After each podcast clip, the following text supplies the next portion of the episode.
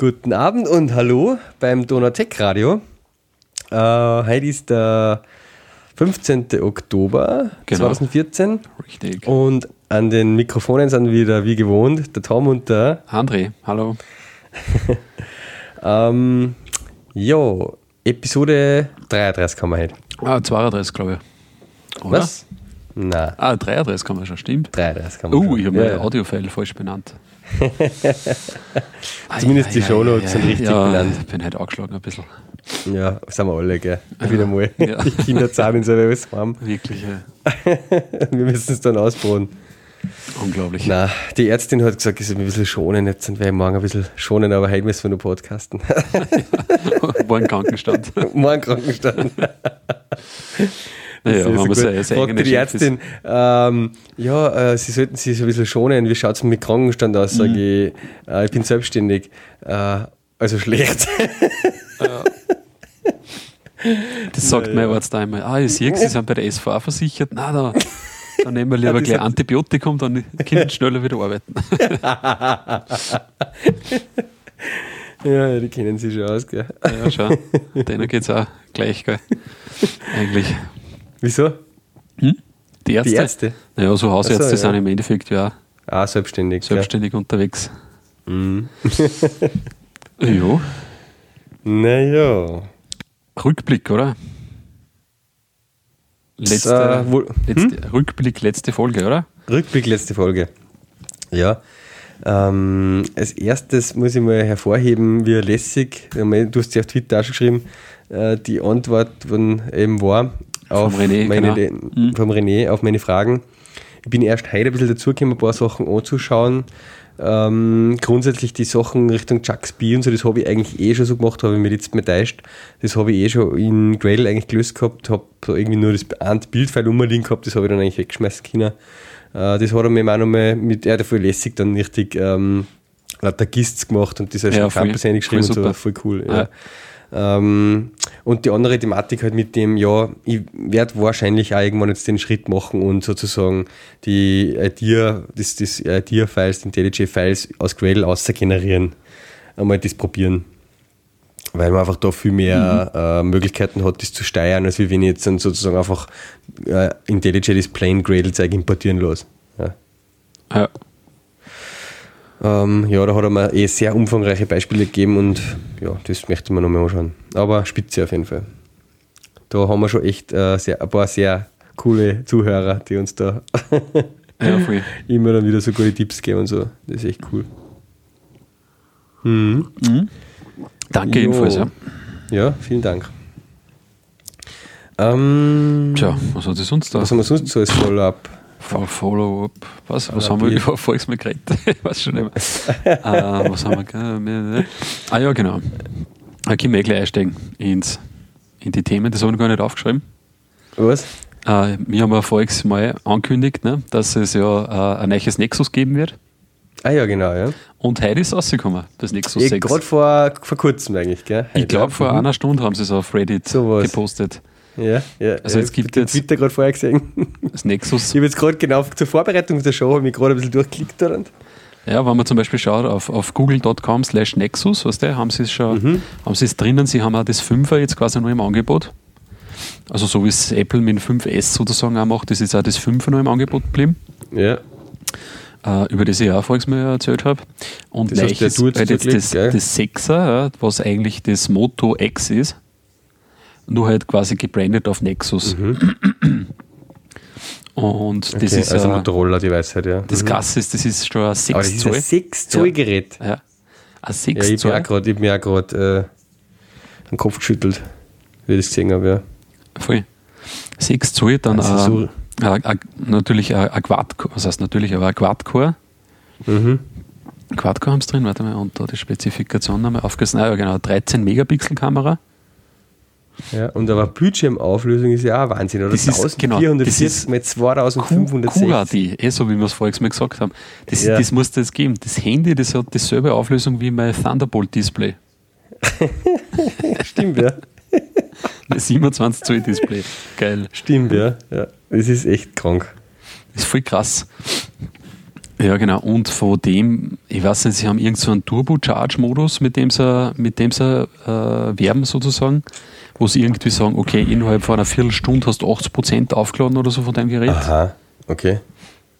Na, da steht, get up to 6 hours of use only from 15 minutes of charging. Also 15 Minuten, 6 Stunden quasi. Und sie haben einen relativ fetten Akku, das wahrscheinlich natürlich durch die Größe halt dann bedingt ist, ne? mit Ja. die 3220 Milliampere Stunden. Mhm. Weil jetzt zum Beispiel das Nexus 5, das hat 2000 Milliampere Stunden. Und du musst, Ja. kannst sagen, um ein Drittel eigentlich mehr. Vom Akku, aber natürlich ist halt ein, ist ein fetteres Gerät, gell? Ja, es ist, es ist ein bisschen in der Mitte dicker und in den Enden dünner, gell? Mhm. Ist ja, aber ausschauen tut das nicht schlecht, gell? Aber es Sie ist sagen, sie sagen, sie sagen sowieso von der, von der, von der Bildqualität her, ja, äh, ist eigentlich eh Motorola so mit Apple und vielleicht dann nur mit HTC so auf derselben Ebene circa. Von der Fertigungsqualität, weißt Ach so. mhm, Und das mhm. stimmt wirklich. Also, wenn du die High-Quality Motorolas anschaust, die da so rauskommen, die haben ja eigentlich immer voll die guten Bewertungen. Ja. Also, Ja, also von der und Hardware ich und, finde, so das schaut auch cool aus. Ja, ja genau, von der, von der Mhm. Fertigung einfach, ja. Was für ein Detailgrad und genau das gefertigt ist und so, ja. Mhm. Ja, genau. Also das Nexus 6 haben sie jetzt aus. Also Quad HD ist, ist ja sowieso krass, ja. Genau. Das hat jetzt endlich einmal Nano-SIM auch, weil das 5er hat ja bis jetzt nur Micro-SIM gehabt. Was heißt endlich einmal? Ähm, Naja, ich habe ein Nano-SIM und ich habe dann immer irgendwie mit Adapter deppert umeinander da müssen zwischen die Telefone. ja, ja. Also ich habe immer das Problem, dass ich nur beim iPhone 5 sozusagen den Nano-SIM habe, und sonst halt immer nur größere. Mhm. Jetzt kann ich, ich habe nämlich auch das Problem, ich hätte ein iPhone 5 zum Verkaufen sozusagen, oder was ich jetzt vor dem 6er gehabt habe.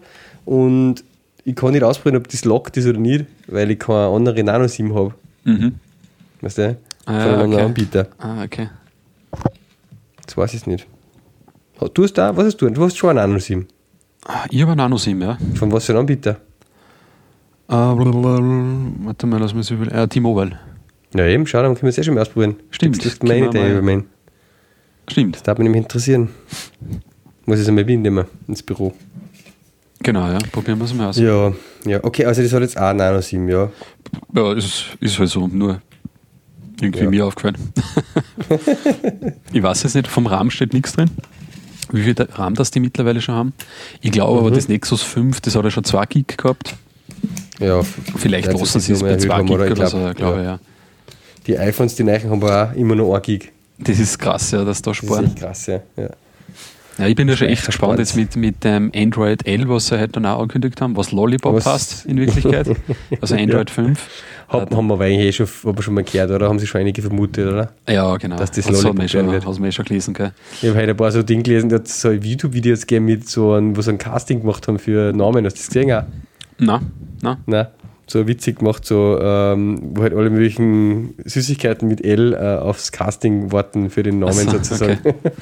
Und irgendwie, dann haben sie irgendwie so ein Ding gemacht, so ein Contest oder was, wo so User halt irgendwie schreiben können, was Vorschläge waren. Da habe ich dann überall gelesen, äh, Android Leberkas.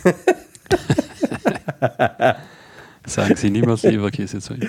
Äh, zum Android L, ja. Ja, ich schaue mal, ob ich das noch finde, das Video, das poste ich auf jeden Fall in die Show nutzen. sehr gut. Naja, genau, aber was ich sagen wollte, mit dem Android, Android 5 bringen sie ja auch die neue, die, also die Dalvik Engine oder die Dalvik VM, für besser gesagt, die Virtual Machine wird ja dann abgelöst durch diese Art Virtual Machine. Da ändert sich eigentlich relativ viel, was der im, im, im Untergrund sozusagen, von der VM her. Und Mhm. das haben sie dann auf der Google I.O. gesagt, quasi im Zuge von dieser VM soll ja auch die Performance noch um einiges besser werden, beziehungsweise haben sie da auch so ein neues Projekt eingerufen, das heißt Project Volta, wo es irgendwie halt spezieller in der 5er Version nur mal geschaut hat, ähm, dass halt diese äh, ja, den Stromverbrauch einfach reduzieren, beziehungsweise halt so Hotspots da analysieren. Mhm. So eigentlich auch Was am meisten Strom braucht Genau, und so und halt, ja. von daher gesehen, weil es natürlich jetzt auch schauen müssen, gerade mit den ganzen Variables und so weiter, wo sie im Endeffekt ja dann auch drauf laufen, dass sie halt da schauen, ne, dass sie runterkommen. Äh, äh, okay. Variables sozusagen, also äh, die Uhrensachen und so. Mhm. Ja. Mhm. Beziehungsweise, wir haben sie heute dann nur was anderes vorgestellt, für das wird das wahrscheinlich auch relevant sein, nehme ich auch. Für, für dieses TV-Ding da. Genau, ja. Sie laufen halt auf, auf unterschiedlichste Device-Größen und da ist halt im Endeffekt dann trotzdem wichtig, dass schauen, dass vom Stromverbrauch her irgendwo. Mhm. Aber das Ding, das TV-Ding ist ja eh angesteckt am der Steckdosen, oder? Achso, ja, stimmt eigentlich. Oder? Ja, wahrscheinlich schon. Das ist, Das ist ja stationär irgendwo. Das stimmt, ja. Ja. Mhm. Ja, ich glaube, ich muss echt jetzt langsam mal wieder Brauchst du mal ein Testgerät? Android-Testgeräte zulegen. Ja. Ich glaube, so das 5er werden wir jetzt dann mal irgendwann mal. Das 5 oder 6er? Nein, 6er nicht. Ist das groß? Also vor allem, mein Gott, ich nehme jetzt eh nicht, die Android-Geräte eh nicht selber her, so, aber Ja. mir geht es halt jetzt über Nexus S noch zum Testen und das ist da irgendwie schon relativ mühsam, dann da, so, da ja, dauert einfach alles schon immer ewig, Mhm. weißt du. Mhm. Und, und ich meine, ich bin jetzt bei uns, ich tue eh ab und zu noch unsere Timer-Anwendungen halt auf Android durchtesten und so, aber ah, das ist schon irgendwie teilweise mühsam. Geschweige Mhm. denn für den normalen Gebrauch im Untertags würde ich es jetzt sowieso nicht hernehmen, das Ding ist jetzt Mhm. schon so langsam. Okay. Na, da muss ich sagen, also das 5er, für das, was ich mache, hat das sicher genug Power. Mhm. Auch von den Animationen und alles. Also da ruckelt nichts, was der Ja, eben. ah, das kannst ist ja, Strom aufreißen, ja, das- zig Tabs, komplett wurscht. Das Kannst Nexus du S, da ist ja alles nur das- irgendwie wirklich arschlangsam einfach, du da Ja. scrollst und so. Ja. Obwohl ich auch sagen muss, das Nexus S, ich habe das Nexus 4 ja auch noch. Mm, Da war mir jetzt eigentlich auch von der Performance her nicht wirklich was aufgefallen, ja, dass es irgendwie extrem langsam war. Aber du Mhm. hast ja dann nur einen Vorgänger, oder? Genau, ja. ja. Okay. Das Nexus 4 ist jetzt auch schon jetzt sicher drei, vier Jahre alt, gell? Und Warte, genau, sie haben, ja schauen, ansch- was das Nexus 4 für sie haben äh, anscheinend angekündigt, ja. dass das Android 5 auf Nexus 4 sogar noch laufen wird. Ja. Genau, das liest jetzt da gerade, weil ich nach Nexus 4 googelt habe, ja. Mhm. Mhm. Ich meine, aber das ist halt dann immer relativ, ne, was läuft und haben sie die Animationen dann abdraht, was weiß Ja, ich, ja. das läuft, ja, keine Ahnung. Aber ich will nur sagen, jetzt mit dem 4.4er Android, da, das läuft ganz normal auf dem Nexus 4. Ja. Mhm. Wenn du jetzt, Mhm. jetzt wirklich so wie auf, auf, auf Mails lesen, ein bisschen Twitter schauen, ein bisschen browsen beschränkst, sage ich mal, und vielleicht hin und wieder mal ein YouTube-Video oder irgendwas anschauen, ja, hat das Teil wahrscheinlich auch noch genug Power. Sicher. Aber wurscht. Sie haben mir dann auch nur das Nexus 9 vorgestellt, gell? Äh, Tablet, oder? So ein 9 Zoll. Genau, das ist ein 9 Zoll Tablet. Aber hat es vorher hat's ein, also ein Android-Tablet, Ja. ein Nexus-Tablet gegeben? War das ein Nexus 10 oder wie war Es, das? es, hat ja, es hat ja eigentlich vorher zwei so Tablets gegeben, oder? So wie quasi der also ein Nexus Mini 7 und- hat es gegeben, gell? Das iPad Mini, genau.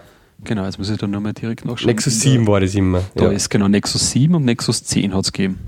Genau. Und, und jetzt haben sie quasi, das, also das 7er hat 7 Zoll gehabt und das 10er 10 Zoll. Und jetzt Ja. haben sie das 9er mit 9 Zoll ausgemacht. Ja, halt und jetzt ist es ja so, dass die 6er ja quasi schon so fast so groß ist wie die 7er, also lassen sie das 7er wegfallen und machen dafür halt noch einen 9er dazu halt, ja. Ja, interessant, dass sie es kleiner machen, sozusagen, als wie das 10er. Mhm. Aber es ist eher praktische Größe, also Ja. glaube ich. Wenn man Anwendungsfälle hat dafür. Hast du schon mal, Ne- also, es ist so selten, dass ich irgendwie, Meine, meine Mutter, die hat ein, ein, äh, iPad Mini Retina gewonnen. mhm. nein, aber ich meine jetzt ja mit einem Nexus so, so. Tablet oder so, habe Nein, ich sicher total selten wen. Nein, eigentlich auch nicht. Oder auch ein Galaxy, gut, ein Ga- Galaxy Tab vielleicht nur eher, aber Mhm. Nexus 7, Nexus 10 habe ich eigentlich so wie freier Wildbahn fast noch nie gesehen. Nein, ja, nicht wirklich. Nein. Auf das kommen die Leute dann ja irgendwie nicht, was der da steht im Saturn irgendwo in irgendeiner Laut Ja, ja. und wird nicht wirklich beworben, obwohl man ja ehrlich sagen muss, gerade da ist wahrscheinlich so, wie die meisten Leute die Tablets benutzen, war es wahrscheinlich sogar wert, dass man sich überlegt, ob man sich nicht so ein Nexus-Tablet zulegt statt ein iPad.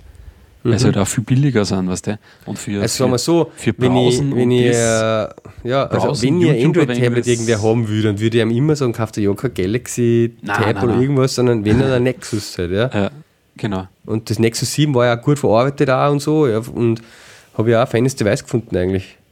Mhm. Und Es schaut ja jetzt das ich, Niner wieder cool aus, ja, Ja, mit dieser ja. rutschfesten Rückseite und so. auch, ja. Mhm. Also, weil, weil gerade was, ich meine, so wie die meisten Leute die Tablets benutzen, die nehmen es halt nur zum Internet surfen ein wenig, ne? oder Mhm. Mails checken. Ja, ja. Das eine oder andere kann man sich oder sowas. schon mal überlegen, siehst, haben sie jetzt eigentlich Preise überhaupt irgendwo schon? Nein. Es kommt halt einfach auf dein bestehendes Environment drauf an. Wenn du schon mal ein iPhone hast oder so, äh, macht es natürlich schon Sinn, ein iPad zu kaufen. Ja.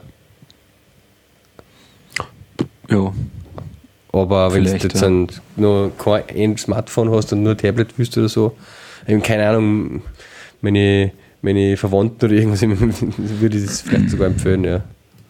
ja. sicher, ich meine, die normale Leute nehmen wahrscheinlich nur gerade den Chrome her und, und Google Mail vielleicht noch, oder Ja. wahrscheinlich nicht einmal. Was zum Beispiel aus so Bekanntenkreisen immer wieder her ist, halt, ja, ich hätte gerne ein Tablet zum Fotos herzagen. Mhm. Ja, und da ist schon, wird schon wieder schwierig dann, dass du, da brauchst du dann viel Speicher und du brauchst irgendeine Lösung, wie du die ganzen Fotos da aufbringst und so, Mhm. damit du das dann so oben mitnehmen kannst und du weißt, was ich meine. Ja. Mhm. Aber das sind so, her halt immer wieder bei, bei den Anwendungsfällen. Wobei man da sagen muss, ich meine, da brauchst du halt natürlich bei den bei die Android-Geräten, so wie es bei den iPhone-Geräten, der halt auch so einen Google-Account. Ja. Und dann gibt es ja das Google Fotos, was der das synchronisiert ja mittlerweile eigentlich auch schon die Fotos, die du machst, oder die du zum Beispiel jetzt auch über WhatsApp geschickt kriegst oder so, werden ja automatisch dann in der Drive eine synchronisiert. Ja, ja, nein, aber da geht es ja so um, die haben noch, keine Ahnung, eine normale Sony Cybershot Digitalkamera oder irgendwas, was der Mhm. spülen das daheim ins Picasa rein Mhm. und ja, das hätten sie halt dann gerne am so, Tablet zum okay. Herzeigen. Ja. Ja. Mhm. Ja ich Also- mache zum Beispiel jetzt so bei mir jetzt konkret da, weil ich mir dann eben auch irgendwann einmal was überlegt habe, eben mit dem Android-Device, dass halt meine, meine, meine, meine Foto-Library, die habe ich sowieso auch gesichert in Google Drive und Mhm. somit taucht sie automatisch auf Google Fotos in dieser, in dieser Fotos-App halt auf die Android-Geräte auf. Mhm. Brauchst du es dann nur als normalen Folder quasi ins Drive einlegen, oder? Genau, ja. Der, Mhm. der checkt das, ja. Also es ist zwar eine Option, die du aktivieren musst, dass du sagst, pass auf Google Fotos, verwend Google Drive jetzt. Aha, okay. Aber dann kannst du es, und dann ist es nämlich voll geil, weil dann tauchen automatisch in meiner Foto-Library quasi am Rechner ähm, halt dann auch die WhatsApp-Bilder und so auf. Ja? Weil das halt automatisch weggesichert wird, sobald ich im WLAN bin. Mhm, mhm. Also das taugt mir eigentlich ganz gut, weil Was nimmst du dann da am Mac jetzt für eine Foto-App dann her? ich habe jetzt da Lightroom. Okay, und die kann mit den Google Fotos umgehen. Ja, die kann zumindest Die greift einfach auf den Ordner zu, der im Drive Ja, liegt genau. sozusagen. weil das mhm. Lightroom nehme ich aus dem Grund her, weil da, die, weil da das Lightroom im Endeffekt, das packt ja die ganzen Fotos nicht jetzt in irgendein komisches Dateiformat oder so oder in irgendein Archive oder was rein, sondern Mhm. eigentlich hast du einen Verzeichnisbaum. Ja, ist ja beim wird. iPhoto eigentlich auch nichts anderes, nur dass es halt so ein Package ist, halt, wo du halt dahinter diesen Ding, den ganzen Verzeichnisstruktur verborgen hast. Ja. Halt, musst du immer sagen, was View Contents, ja. Mm, Ja, und mit iPhoto habe ich schon mal Probleme gehabt, dass man einfach irgendwann einmal, warte mal, wie war das?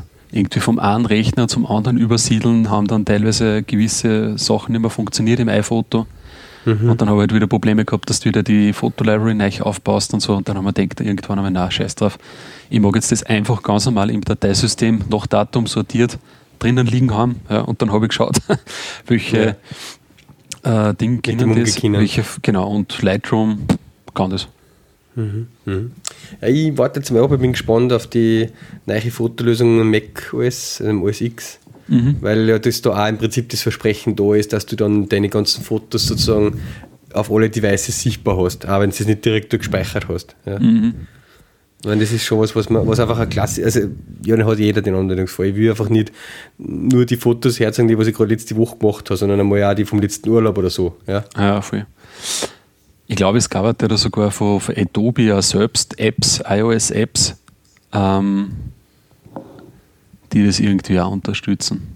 Fragen mich jedoch nicht, wo es dann die Fotos Da muss ich dann aber irgendwo in Adobe Cloud speichern oder Genau, so. Oder? irgendwie so Mhm. Ja. Creative Cloud oder wie das heißt. Creative Cloud. Ja. Damit, wieso Ja. kann ich da nicht einkopieren in das Google Docs Dokument? Ah, ist. Okay. Ja. Mhm. Ja, äh, ja, Nexus, Nexus 9, ja. Und das Android 5 kommt jetzt irgendwann aus, sie sagen es. Irgendwann. Das Monat. No. Aha, da gibt es noch keinen fixen Ding. Hätte jetzt noch nicht rausgelesen irgendwann. auch. Sie sagen in der, also, was die, die Dancer immer dann äh, so stückchenweise ausrollen. Ja. Da hat es ja irgendwo mal einen Artikel dazu gegeben, wie das genau funktioniert, aber sie machen es ja nicht so wie Apple, dass sie es quasi weltweit an einem Tag ausrollen, sondern halt einfach irgendwie noch irgendwelche anderen äh, Kriterien, ja. Kriterien, die es rausfahren. Ja. Mhm.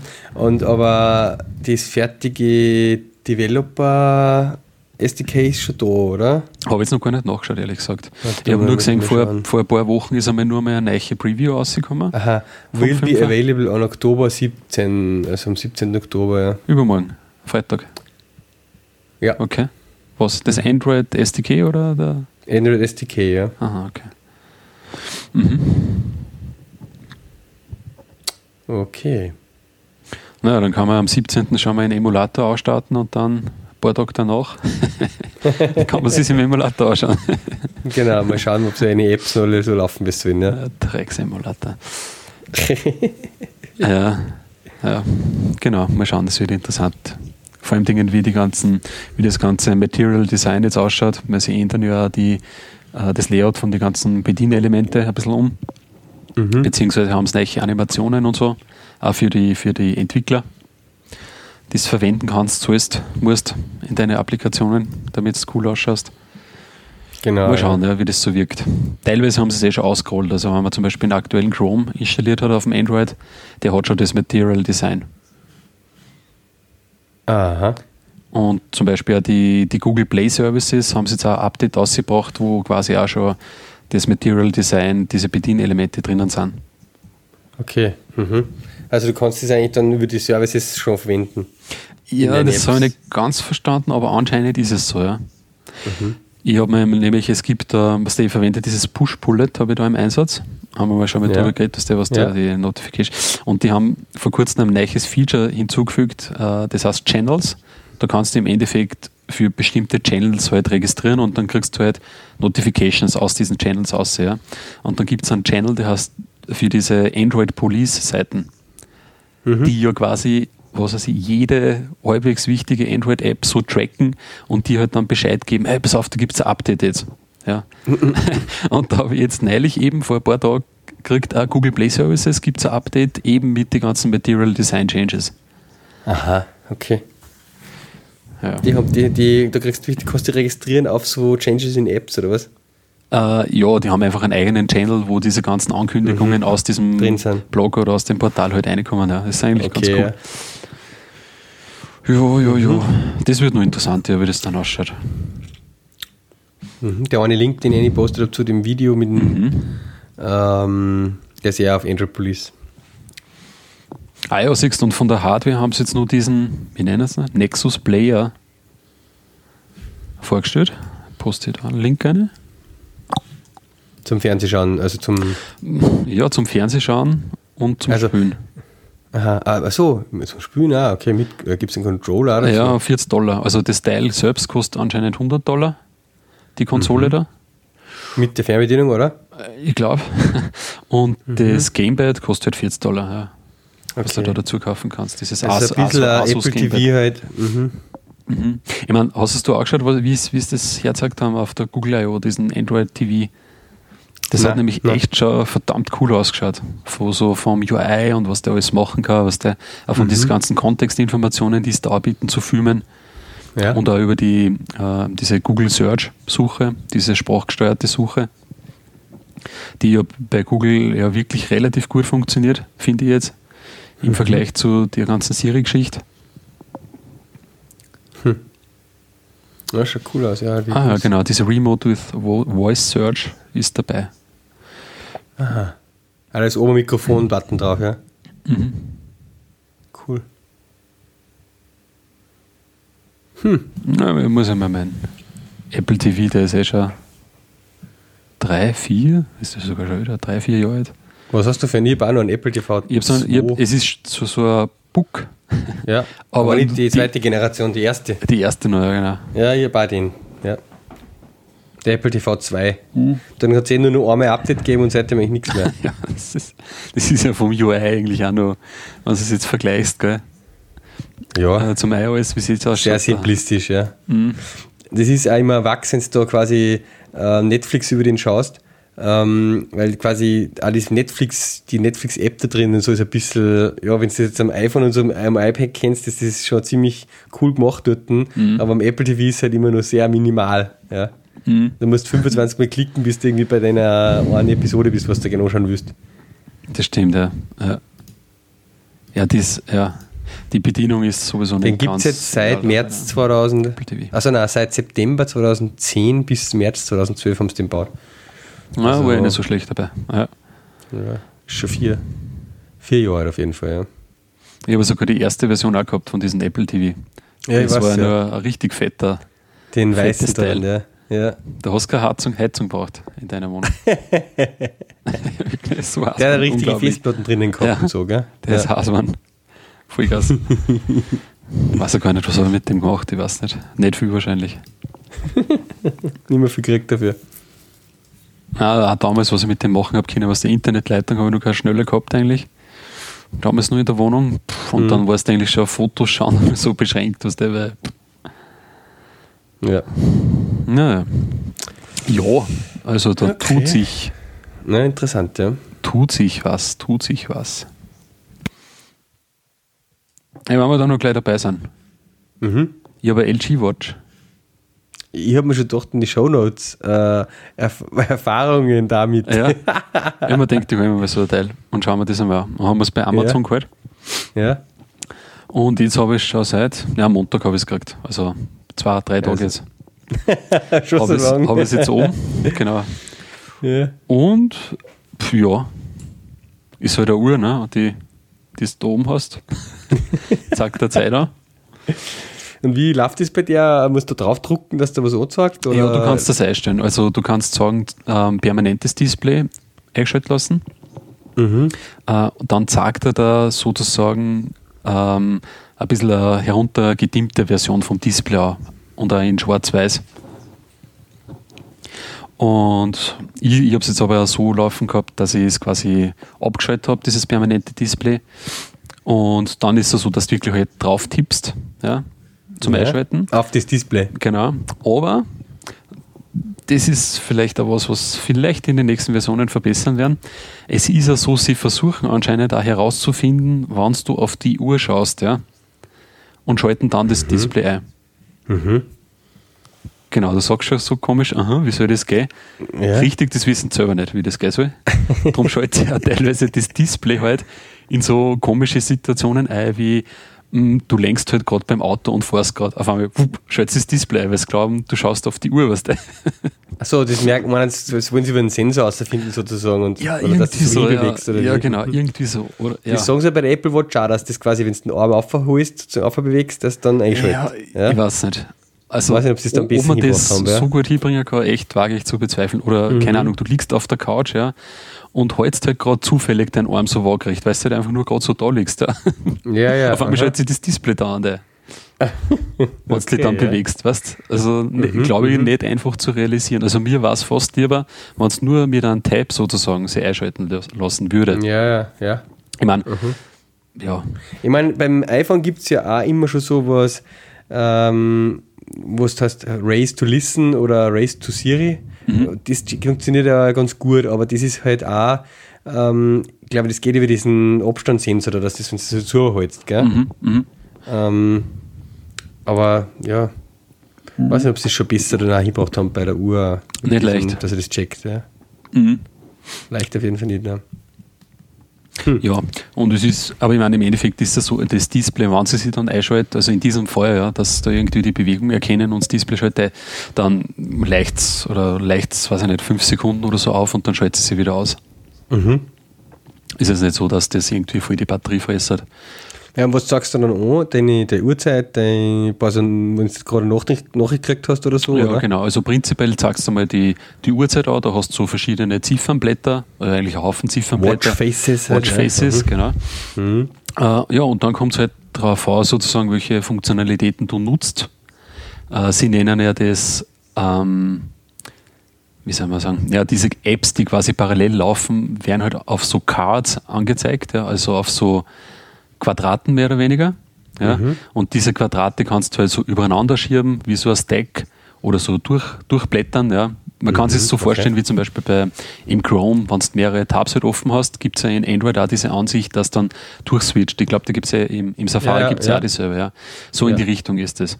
Wo es dann auch schon so 3D dargestellt wird. Dass das Ja, so 3D nicht, hintereinander liegen, 2D. So. Ja, aber halt so. 2D ja, ja. auf der Mhm. Uhr jetzt, ja, genau. Also im Safari im Neuen wird ja 3D so dargestellt. Du hast ja den Kit bewegt, was du reinschauen kannst und so. Ja.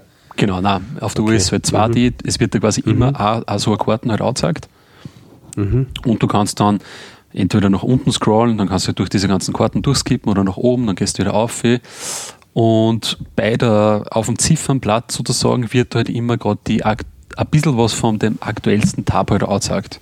Also angenommen, du hast zum Beispiel gerade die Evernote, äh, Evernote äh, offen, dann kann man die zum Beispiel so einstellen, dass dir das aktuellste To-Do ganz klar unten noch anzeigt. Aha, aha. Oder wenn es zum Beispiel Das ist die eigentlich voll gut, wenn wir das so im Podcast machen, dass wir nicht beieinander sitzen. Weil sonst muss man das jetzt einfach ja, alles genau. sagen, weißt du? Ja, ja, ja. Damit die Hörer würden nichts ja. mitkriegen. ich wollte jetzt, jetzt gerade sagen, das muss ich da so mal sagen. Ja. Ja, nein, aber ist eigentlich, das- das Problem haben bei den anderen immer, die, der, bei der Freakshow und so, die sitzen immer beieinander und schauen immer und jeder zeigt dem anderen irgendwas und die Hörer kriegen nichts mit. Und so musst du das genauso mir erklären, wie, wie die Hörer das erklärt gehört. Genau, ich, ich schaue jetzt nur gerade. Ich schaue jetzt nur gerade einmal. Ähm, Aber trotzdem möchte ich mir das gerne nicht mehr ob man da anschauen. irgendwann, ich wirf da jetzt mal einen Link ein, den können da die Hörer auch parallel dazu öffnen. Genau. Also Ja. nicht im Auto bitte. Aber Nein. So, schauen wir da auf diese Seiten und wenn du da ein bisschen so circa mittig scrollst zu More from Apps You Love. Dein ist aber nicht rund, so wie das da dargestellt wird, oder? Das ist Nein, eckig. ich habe die LG G-Watch, also das war die, die ist quasi Okay. von LG, eh, glaube ich, als erster mehr oder weniger gemeinsam, glaube ich, mit irgendeiner Samsung vorgestellt haben. Mhm. Achso, ja, da in der Mitte sieht man es ja da. Ähm, Genau. da ist die Uhrzeit und unten ist dann Amy arrives in Genau, und das ist so ein bisschen so, ja. eine kleine Ansicht von einer Karte. Ja. Wenn du da Mhm. jetzt sozusagen rauf swipen würdest, wird diese Karte dann den gesamten Platz einnehmen vom Bildschirm und halt dann nur zusätzliche Informationen anzeigen. Okay, jetzt da vielleicht, jetzt in dem Beispiel beim Screenshot nicht, aber eben, wenn du jetzt Evernote hast, ja, steht da dann halt eben mehr drinnen über dein To-Do. Wenn es ein längerer Ist das Text jetzt bei den drei Watches unten die G-Watch, die Gear Live oder die, Äh, die, die G-Watch ist das. die G-Watch? Okay. ja. Mhm. Genau. Genau. Oh ja, Okay. das ist einmal das, also so von den Apps her. Was halt auch stark pushen, ist dieses Google Now. Also Ja. es gibt da so Cards für unterschiedlichste Google Now Funktionalitäten. Was weiß ich, wie lange brauchst du jetzt dann zum Heimweg? Was da Mhm. gibt es gerade Stau auf den Heimweg? Wie wird es wieder morgen? Bla bla bla. Ja. Das kannst du quasi auch alles Klasse. Wann geht dein Flug? Wann geht der Flug genau, nach San Francisco oder von oder was Genau, steht da? El, was, was dafür? Genau. Ja, ja. Ähm, So alltägliche was, Sachen halt. Was immer irgendwie aktiv ist, kommt mir vor, ist das Google Fit, ähm, was ja auf diese Geräte laufen haben. Äh, das ist im Endeffekt der, der, der, dieser Pedometer, der da halt mittrackt, wie viele Schritte dass du gehst am Tag. Ja. Mhm. Also das läuft, das trackt anscheinend wirklich ja immer, aber wenn jetzt gerade die App jetzt auch nicht offen ist, jetzt in irgendeiner Card oder so. Und das Okay Google, das, auf das horcht er ständig, oder wie? Naja, es ist dann auch so, du kannst ähm, auf diesem Ziffernblatt, also ich habe ja jetzt erst gesagt, wenn du nach oben, nach unten swipest, äh, kannst du durch diese Cards durchgehen. Wenn du hingegen noch am Ziffernblatt einmal nach rechts wischt, ja, dann kommst du in diesen in so einen OK-Google-Screen und da kannst du dann sprechen. Okay. Das musst du schon vorher aktivieren. Ich glaube schon, ja. Warte, probier's mal. Hey Google oder OK Google? OK Google? Na, okay Google. Okay, Kugel. Ah, doch, geht. Ja, dann kannst du einfach ins Ziffernblatt einsprechen und dann kommt, kannst du irgendwas sagen. Ja. Kommt der Knight Rider. Genau. Aber das muss ich Okay, nachher noch ja. was sagen über diese Bedienung, ja. Musst du mich erinnern. Mhm. Mir. Aber du kannst dann nach rechts swipen und dann kommst erstens einmal auf diesen OK-Kugel-Screen, wo du halt dann irgendwas, irgendeinen Text aussagen kannst. Du kannst aber dann auch da noch mal nach unten swipen und dann hast du quasi so, wie soll ich sagen, so Templates für so Aufgaben, die man halt vielleicht gern machen würde. Zum Beispiel, mal selber schauen, eben dieses meine Schritte anzeigen, kannst du machen. Oder kannst du anzeigen lassen. Oder äh, SMS senden, Terminübersicht, ja. Und wenn du da draufklickst, öffnen sich halt die Cards genau für diese Aufgaben. Okay. Das sind so, weiß ich nicht, so Built-in-Kommandos mehr oder weniger. Oder Built-in-Funktionalitäten. Built-in-Cards, wie man immer da sagen mag. Ja, und in dem Screen gibt es dann einen eigenen Punkt für Einstellungen, wo du noch ein bisschen was einstellen kannst. Beziehungsweise gibt es dann auch nur einen Punkt starten und unter Starten hast du halt diese ganzen Drittanbieter-Applikationen, die du starten kannst. Ich habe jetzt da mal drin Runtastic, dann irgendeine Kompass-Applikation kommt damit, eben das Google Fit, was ein bisschen komisch ist, weil ich glaube, das läuft immer mit. Und Evernote haben wir nur installiert, weil das vom Evernote her cool ist. Weil du dann genau einstellen kannst, okay, was sagt er da auf der Uhr? To-Dos oder die, keine Ahnung, was war da noch? To-Dos? Notes, oder? Mal schauen. To-Dos. Ah ja, Nearby Notes, wo er quasi über das äh, GPS-Signal halt irgendwie geht. Recent Notes, To-Dos kannst du da sagen lassen. Ja. Mhm. Und das gibt es bei Amazon, das Ding? Das gibt es irgendwie bei Amazon, bin ich auf das gekommen. Ja, es gibt mehrere Anbieter bei Amazon, dieses, die das anbieten. Mhm. Aber es gibt da irgendwo äh, direkt von Amazon diese LG G-Watch, da muss man schauen. Da bei 149 Euro, 184 in weiß. Mhm. Ja, es war jetzt nicht so arg. Ja. Ich habe mir gedacht, dass du über Amazon, also wenn das wirklich voll der Dreck ist, dann schick es zurück. Ja. Äh, mhm. Kannst du im Endeffekt machen. Ja. 4 GB Speicher. 4 GB ja. Speicher, genau. Du hast auch diesen, diesen schnellen Qualcomm-Prozessor quasi drin. Den Snapdragon. Und wie lange hält dann da der Akku jetzt? Sind? Du, ich habe es noch nicht aufgeladen bis jetzt. Aha. Also ich habe es am Montag, Montag, in der Früh ist gekommen mit der Post und mhm. seitdem läuft es. Wie gesagt, ich habe halt das Display ausgeschaltet, aber es schaltet sich hin und wieder automatisch ein, beziehungsweise mhm. ja, schaue ich halt ab okay. und zu mal was nach. Ja, aber, aber dann, oder du hast halt einfach nicht viel da oder kommt dann schon ab und zu irgendwie Notification, wo es halt dann, weißt du, das ist mit dem iPhone, mit dem Android-Handy koppelt dann? Genau, also das ist über Bluetooth 4 mit dem, mit dem Nexus 5 koppelt jetzt in meinem Fall.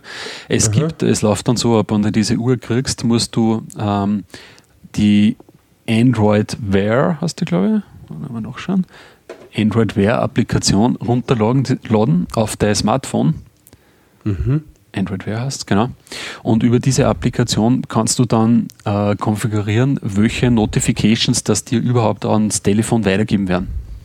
Da kannst du sagen, zum Beispiel, na, alle Notifications, die jetzt zum Beispiel, keine Ahnung, von Push-Bullet eben kommen, ja, die mag ich jetzt nicht nur einmal extra auf mein Smartphone kriegen. Die schließe ich aus. Okay, ja. Mhm. Ähm, äh, da muss ich sagen, das ist halt wirklich nur quasi so hart, dass man sagt, okay, die Applikation, nein. Äh, bei Google Mail zum Beispiel ähm, kannst du ein bisschen tricksen, weil es da zum Beispiel sagen kannst, pass auf, nur jene Mails, die äh, wichtig sind und die mit einem Label markiert werden, nur über jene Mails werde ich auch auf der Uhr verständigt. Okay. Da geht man halt davon aus, dass du diese Kategorisierung wichtig, diese automatische, da äh, korrekt halt funktioniert. Beziehungsweise, dass du halt eh halbwegs korrekt trainiert hast. Ja. Aber mhm. bei mir ist es eigentlich wirklich so, dass nur wirklich Mails, über die ich verständigt werden mag, auch als wichtig markiert werden. Und ja, das funktioniert. Dann also darum habe ich es für Google ja. Mailer wirklich auftrat lassen. Jetzt, ja. Mhm, mhm. Du magst natürlich wahrscheinlich nicht über jede Mail da irgendwie verständigt werden. Bei mir funktioniert das eigentlich ziemlich gut äh, mit der Primary Social Promotion Updates Forums Tab-Ding, was es da seit ein paar Monaten haben. Ja. Und im Primary landen eigentlich echt nur die Sachen, wo ich eigentlich eh Notifications haben will. Ja. Okay, ja. ja. Und das habe ich mir auch beim, bei der Gmail-App am iPhone so eingestellt, dass sozusagen ähm, die halt Notifications für die Primary Box mir anzeigt, deinen Lockscreen und so. Das kannst du da auswählen. Mhm. Und das war dann wahrscheinlich bei dem Device auch dasselbe, ja. Genau, genau. Mhm. Genau, und du kannst ja dann auch in dieser, ich weiß nicht, ob das auf iOS ist, in der Google Mail App, kannst du dann auch wirklich gehen, zum Beispiel da jetzt unter, genau so habe ich es auch noch gemacht, unter Labels verwalten, ja, kannst du ja wirklich sagen, für Labels, du pass auf, wann irgendwie das Label, keine Ahnung, irgendwas zuschlagt, ja, dann mag ich eine Benachrichtigung haben. Da kannst du ja. wirklich feingranular das konfigurieren mhm. und über das konfigurierst du aber in Wirklichkeit dann auch die Anzeige beim Android Wear. Ja. Beziehungsweise auf der Uhr halt, ne? Genau. Also das mhm. funktioniert ganz cool. Ich meine, für was sowieso dann hilfreich ist, ist eben für so WhatsApp-Geschichten oder so, dass du das halt gleich auf der Uhr siehst, wenn da, da irgendwer mhm. schreibt. Mhm. Ähm, beziehungsweise natürlich SMS-Nachrichten. Oder zum Beispiel jetzt die ganzen, wir haben jetzt eben bei einem Projekt von mir setzen wir jetzt eben Slack ein, ja, mhm. diesen Chat-Dienst, Kollaborationsdienst. Und da ist es eigentlich auch ganz nett, dass das auf die, auf die Uhr mal kommt. Mal schauen, wie lange dass ja. ich das mache. Ja, aber derzeit ist in einer Frequenz, da ich sage, okay, das ja, ist, taugt mir eigentlich eh, wenn ich da verständigt werde, wenn da irgendwer was schreibt. Mhm. Mhm. Genau. Es ist halt so, mm, dass halt wirklich, ich glaube, da haben wir eh bei dem, bei dem, bei dem äh, iWatch-Thema auch schon drüber geredet, dass halt wirklich im Endeffekt so in der Praxis ist halt einfach ein Read-Only Device mehr oder weniger. Ja. Du hast zwar ja, die ja. Möglichkeit, dass zum Beispiel jetzt auf SMS oder WhatsApp kannst du direkt quasi ins Telefon, äh, ins, in die Uhr einsprechen und er probiert halt, dass er es erkennt, was du sagst und schreibt es dann zurück. Ja. Mhm. Aber in der Praxis ja, machst du das halt nicht. Oder machst du das halt vielleicht nur, wenn du wirklich alleine gerade irgendwo sitzt. Ja. Mhm. Aber ich tue eigentlich ab, ab und zu beim Autofahren halt äh, mit Siri auf was antworten oder mit dem diktierten Modus halt halt. Auf, ja, genau. Äh, Beim Autofahren ist ja. auch, ist auch gut, ja. Hm. Äh, das Ganze ja, hängt halt auch irgendwie auch von der, von der Qualität dieser Spracherkennung ab. Ja. Wie gesagt, bei Google ja, funktioniert es eh relativ gut, aber wenn es dann im Auto sitzt ja, und mir ist dann eben einmal passiert, dass er was nicht, nicht verstanden hat, ja, das Ausbessern kannst du vergessen dann, ja? Ausbessern kannst du auf der Uhr sowieso nicht. Du kannst nur sagen, dann innerhalb von 10 Sekunden abbrechen, schickst nicht, weißt du? Mhm. Und dann sitzt du halt irgendwie da beim Lenkrad, oh, abbrechen und na nur mal, oh, puh. auch nicht ganz, so safe, ne?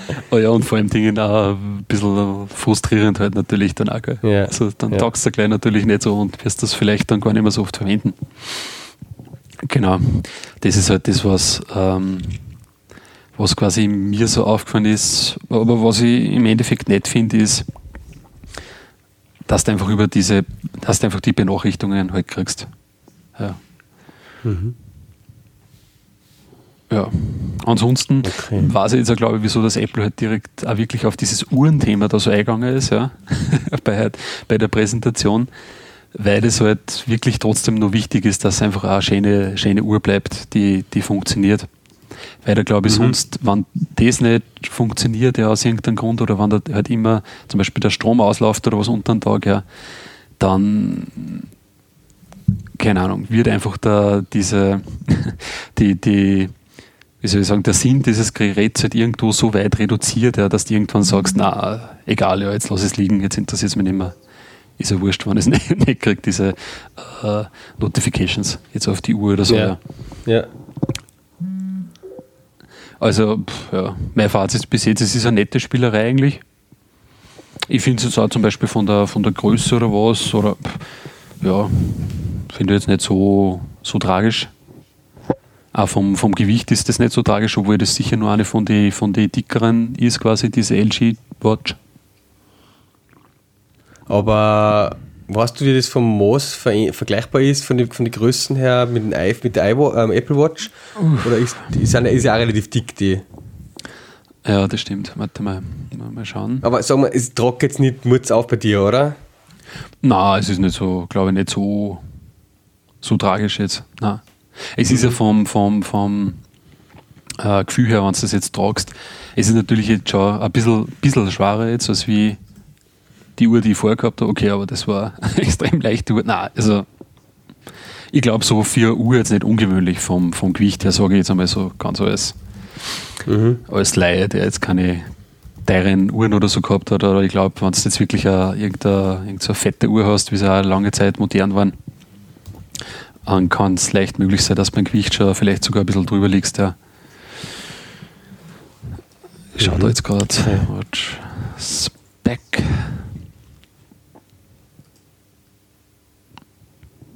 Ja, man, die hat jetzt, da steht jetzt bei Google, die hat, wiegt 63 Gramm. Ja. Ja.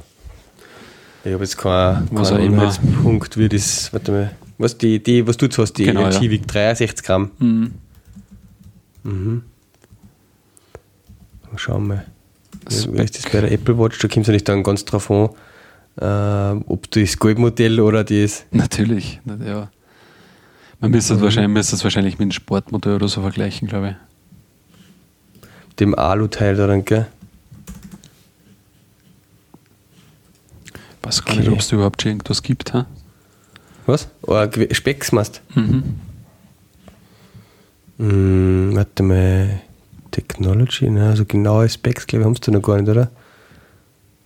Schauen wir Mhm. mal schnell. Da, da, da, da. Nein, ich glaube, das gibt es noch gar nicht so. Mhm. Naja, werden wir dann sehen. Mhm. Ja. Also mal schauen, wie sich das entwickelt. Ich glaube, vielleicht für Leute, die sowieso irgendwie gern eine Uhr tragen oder gern die Uhrzeit bei sich haben Mhm. und die da ein bisschen da technikaffiner sind und vielleicht auch diese, eben die, diese Notifications ganz einfach auch da sein wollen, ist das natürlich eine, eine super Sache für die anderen. Ja, Ja. bleibt abzuwarten, gell, ob das irgendwie vielleicht in, Mo in Mode kommt eben, weil es einfach so pusht wird von den Firmen Mhm. oder dann einfach mal zurückgeht und wieder verschwindet oder einfach ein Nisch Nischenbereich oder so wird, ja. ja. keine ja. Ahnung.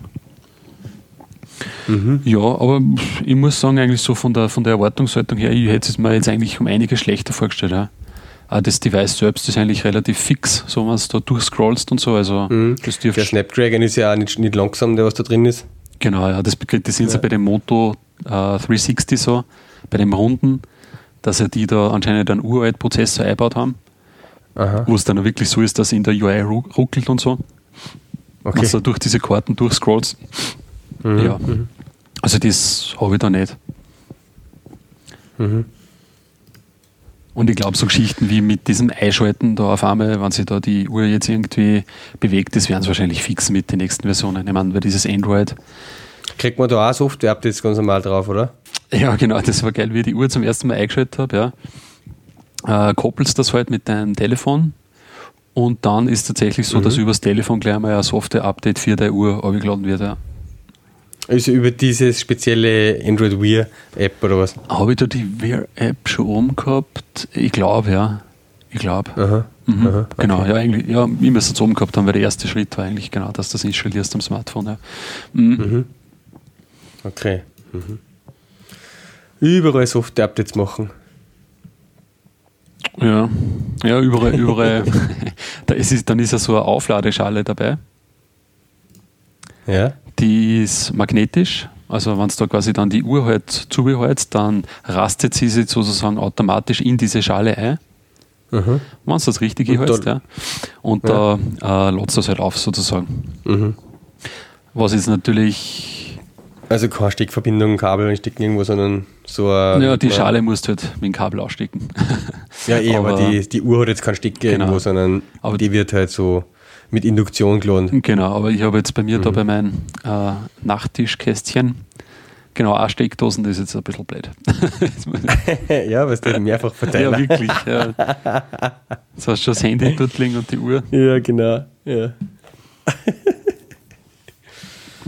Sowas. Naja, okay. Ja, Interessant. Ja, muss ich mir mal anschauen. Kann man machen. Wir uns dann das nächste Mal treffen. mhm. Passt.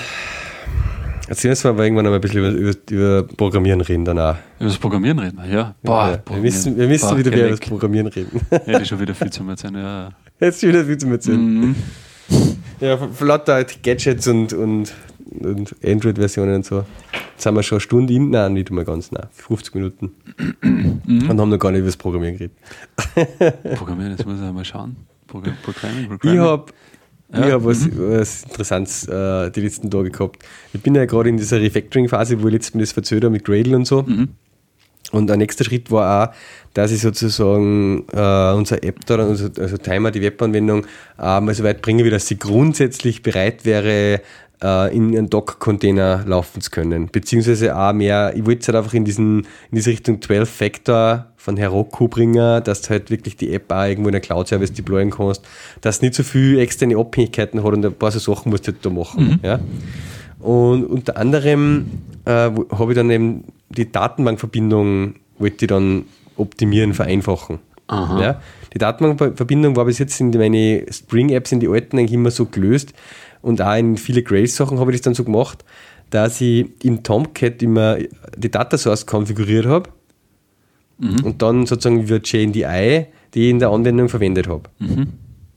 Das hat im Endeffekt den Vorteil für, für mich immer gehabt, dass du sozusagen im WAR-File ähm, quasi nur den JNDI-Namen halt gehabt hast und den immer verwendet hast und du dir das WAR-File nicht customizen musst oder so, damit du ähm, auf verschiedene Server verschiedene Datenbanken verwendest. Ich habe einfach das WAR-File wieder eingespielt und in dem Tomcat im Test war es halt die Datenbank und im Brot war es die Datenbank und so weiter und lokal beim Dev auch online. Ja? Ähm, nur irgendwie dieses, ähm, ja, das wenn ich das jetzt in einen Docker-Container tue, dann müsst ihr halt in den Docker-Container schon den Tomcat so konfigurieren, dass der Tomcat dann die entsprechende Datasource-Config hat und so weiter. Ja? Wenn ich das in Amazon Elastic äh, Beanstalk reinhaue, ähm, geht das auch nicht so einfach. Dann müsst ihr das Ding da zuerst einmal das Beanstalk-Image äh, so customizen, dass das geht. Bei Heroku geht das gar nicht gescheit. Ja? JNDI und so. Und die gingen eigentlich alle eher so den Weg, dass du einfach quasi, eben wie es in dem 12-Factor beschrieben ist, sowas über Environment-Variable steuerst. Ja. Und das habe ich jetzt soweit eben umbaut. Und ich habe eben quasi es so gemacht, dass du dann eben in der Spring-Config, wo du halt dann die Datasource hast, dass du sozusagen dann eine Datasource Ur-Environment-Variable reinkriegst. Ja. Die er halt dann auseinander nimmt, in, wo dann da die Username und das Passwort und so mit Doppelpunkt und, und Add und so drinnen steht, ja, in der URI. Und ja, das habe ich jetzt umgebaut und das pfeift eigentlich ganz gut. Da habe ich ein paar Learnings gehabt, die möchte ich gerne weitergeben. Ein Learning war das erste, ich habe da ziemlich lang um da im IntelliJ, dass ich diese Environment-Variable, Database-URL, beim Tomcat starten mitgib. Du hast ja oben die Konfiguration im IntelliJ für den Tomcat drinnen. Und da habe ich das lange nicht gesehen, dass man in dem dritten Teil hinten oder dem vierten, wo das eben mit den Environment-Variablen so einstück geht, dass man verschiedene Environment-Variablen für Run und Debug mitgeben kann. Mhm. Okay. Und ich habe es immer bei Run eingetragen und habe Uh, immer auf Debug ah, ja. geklickt. Ja. Dann haben wir gedacht, wieso ist die dumme Environment-Variable nicht gesetzt? das war Okay, echt, ja. äh, passiert, passiert, ja, passiert so das Sachen. passiert, ja. Das passiert. Und dann ist es ja noch so, jetzt unsere Anwendung hat grundsätzlich den Anspruch, dass sie auf drei verschiedene Datenbankorten einmal betrieben werden kann. In unserem Fall in Produktion ist es ein MySQL, Mhm. ja, in Test auch. Lokal mache ich auch meistens MySQL, aber ähm, es gibt Kunden von uns, die betreiben das so im Haus, Enterprise-mäßig, die laufen es auf SQL-Server, Microsoft. Und ich will es eigentlich gerne auf HSQL äh, im Test halt, so quasi für die Tests laufen eher auf HSQL, aber ich möchte da gerne mal einfach eine Instanz hochfahren mit Docker, ohne dass ich äh, äh, MySQL brauche ja, und einfach nur HSQL hochfahren in Memory. Ähm, und da hast du immer das Problem, oder habe ich mir immer überlegt, wie mache ich das denn dann, wenn ich jetzt die Database-URL so schön mitgeben kann über Environment-Variable, ja, dann hast du immer nur das Thema, jetzt muss ich ihm ja nur den Driver angeben, also du schmeißt das, du brauchst einmal das Driver Jar-File natürlich, ja, aber du brauchst dann noch diesen Driver Class Name. Mhm. Ja, normalerweise, weißt Ja, ja. Äh, und jetzt ist es aber so quasi, da müsstet ihr jetzt nur Environment Variable machen, wo ich dann den Driver Class Name noch richtig mitgebe, passend zu der Database URL. Okay. Ja? Und dann habe ich gedacht, das kann es ja eigentlich nicht sein, dass ich den Driver Class da immer brauche. Das, und dann habe ich ein bisschen nachgeschaut und es ist so, bei JDBC 4 äh, muss man das nicht mehr da. Weißt du, früher hat man diesen JDBC-Code immer so geschrieben, dass man vorher mit Class for Name Den geladen hat, den gelohnt hat, damit er dann halt irgendwo gehabt hat und so. Und dann Ja. hat er gewusst, wenn du zu der Datenbank connectest und da steht irgendwo MySQL drinnen, muss ich dann den Driver da dazu verwenden.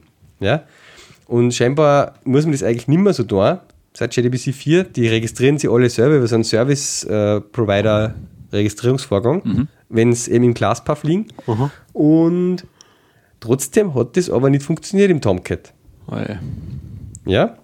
Und das habe ich dann rausgefunden, warum. Das muss ich jetzt auch gleich so weitergeben. ClassPath. Hm? Nein, sag. Nein, ja, es war, mein, war auch ein Gedanke natürlich von mir, dass das irgendwie mit dem ClassPath zu tun hat. Und das Problem ist aber das, ähm, ich verwende da einen Tomcat 7 und jetzt lese ich das da sozusagen aus meiner ähm, Config einmal vor. Da gibt es standardmäßig im Tomcat Conf Server XML ähm, eine Konfiguration drinnen schon. Nämlich, warte mal, Tomcat da, die nennen sie, da ist eine Liste eingetragen und der heißt JRE Memory Leak Prevention Listener. Mhm, okay. Ja. ja. den haben sie irgendwann dazugegeben, um so, wenn du Anwendung durchstartest, dass er Memory Leaks aufräumt und so. Genau, Tomcat 7, glaube Ja. ich. Ja. Hm. Irgendwann im Tomcat 7 und der checkt da ab, dass irgendwie die Sachen sie nicht deregistrieren und so, wie es sollen und, und malt dann das an und sagt halt, sie wäre Listener am Ende vom, beim Stoppen, dass Genau, das ja. ja nicht gescheiter. Ja. Und da gibt es bei dem ein Setting, das muss man, ähm, ein, ein, ein Argument, was man halt dazu Ah, machen muss, okay. das heißt Driver Manager Protection. Mhm. Und das muss man auf False setzen, das ist defaultmäßig True. Okay. Weil sonst lässt der das eben nicht zu, dass sie diese JDBC-Treiber alle so registrieren in Memory. Ach so. Aha. Ja? Und wie ich das dann gefunden habe sozusagen und das Flag auf False gesetzt habe in meinem Tomcat in der Server Config, in Server XML, ähm, ab dem Zeitpunkt habe ich dann einfach quasi das Driver Classname weglassen können Mhm. bei der, bei der Datenbankverbindung, weil er einfach über die URL erkannt hat, okay, ich brauche da den und den Treiber und die Dinge haben sie vorher schon alle, was da im, im Memory, im Classpath gelegen sind, äh, haben sie alle schon registriert gehabt und dann hat er den richtigen ausgewählt. Mhm. Okay. Ja. Cool. Und damit habe ich jetzt sozusagen meine Datenbankverbindung um das vereinfacht, dass ich sozusagen eben den Treiber nicht extra angeben muss und dass ich sozusagen nur diese Database-URL mit als, als Environment-Variable mit eingeben muss. Mhm. Und dann kann ich beim Starten vom Tomcat in den Environment-Variable das einfach ablegen oder beim Docker-Container das einfach in die Environment-Variable einschreiben und habe jeweils halt dann die oder die Datenbankverbindung. Ja? Äh, Und nicht sozusagen abhängig hardcoded, in, wie, wie es in dem XML-File drinnen steht. Ja? Okay, ja. Cool. Ja, horcht sie, horcht sie noch viel Zeit an. Ja, leider ist für das ein bisschen Zeit drauf gegangen, ja, dass man das Äh. irgendwie äh, den, den Fehler alles ja, gefunden hat. Dann erzähle ich da jetzt auch einen, einen Schwank aus meinem Leben. Als ein paar Stunden deines Lebens, wo du ein paar Stunden deines Alter, Lebens verbraten hast, sozusagen. Ja. Wir haben in Grades, in dieser Anwendung, ja, haben wir eine Klassenhierarchie drin. Ja. Und wir haben Aber Moment, Moment, jetzt muss ich mal kurz einen Ja. Gedanken notieren. Den wollte ich nämlich dir auch fragen, aber da warst du noch nicht da. Ob, wo, woran Also, das liegen kann. Das ist ja. nämlich auch so ein Groovy-Thema. Okay. Das, warte mal. Ich brauche einen Zettel, ich brauche einen Zettel, ich habe keinen Zettel da. Lass mich jetzt notieren. Oder du merkst es einfach, ich wollte Ja. dir was zum Groovy-Thema fragen. Okay, okay ja. passt. Also, wir haben Klassenhierarchie in der Anwendung, ja. Und wir haben den Fehler gemacht, halt, dass diese Klassenhierarchie quasi auch so abbildet ist im, über Hibernate-Klassen. Ja. Ist sowieso schon mal ein Fehler. Würde ich keinen empfehlen, ja. Also Vererbungshierarchie und Polymorphismus, na, nicht in Hibernate machen. Nein, nein, nein, nein, nein, niemals nie. Nie. Niemals. nicht fragen, niemals machen. Wurscht, okay, wir haben es. Und wir haben Table per Hierarchy. Oh, Moment, soll ich das jetzt einfach mal so stehen lassen? Lass oder? so stehen. Nein, du machst das auch nicht. Ja, ja. Table per Hierarchy. ja. Ja, ja, eben drum.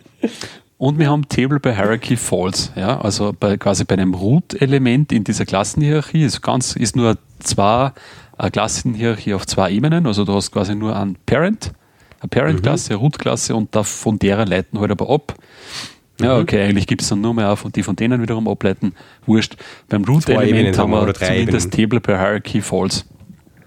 Ja, weil ansonsten ja der Default-Behavior wäre, eine Hierarchie sozusagen, Linie in eine Tabelle zusammenfassen.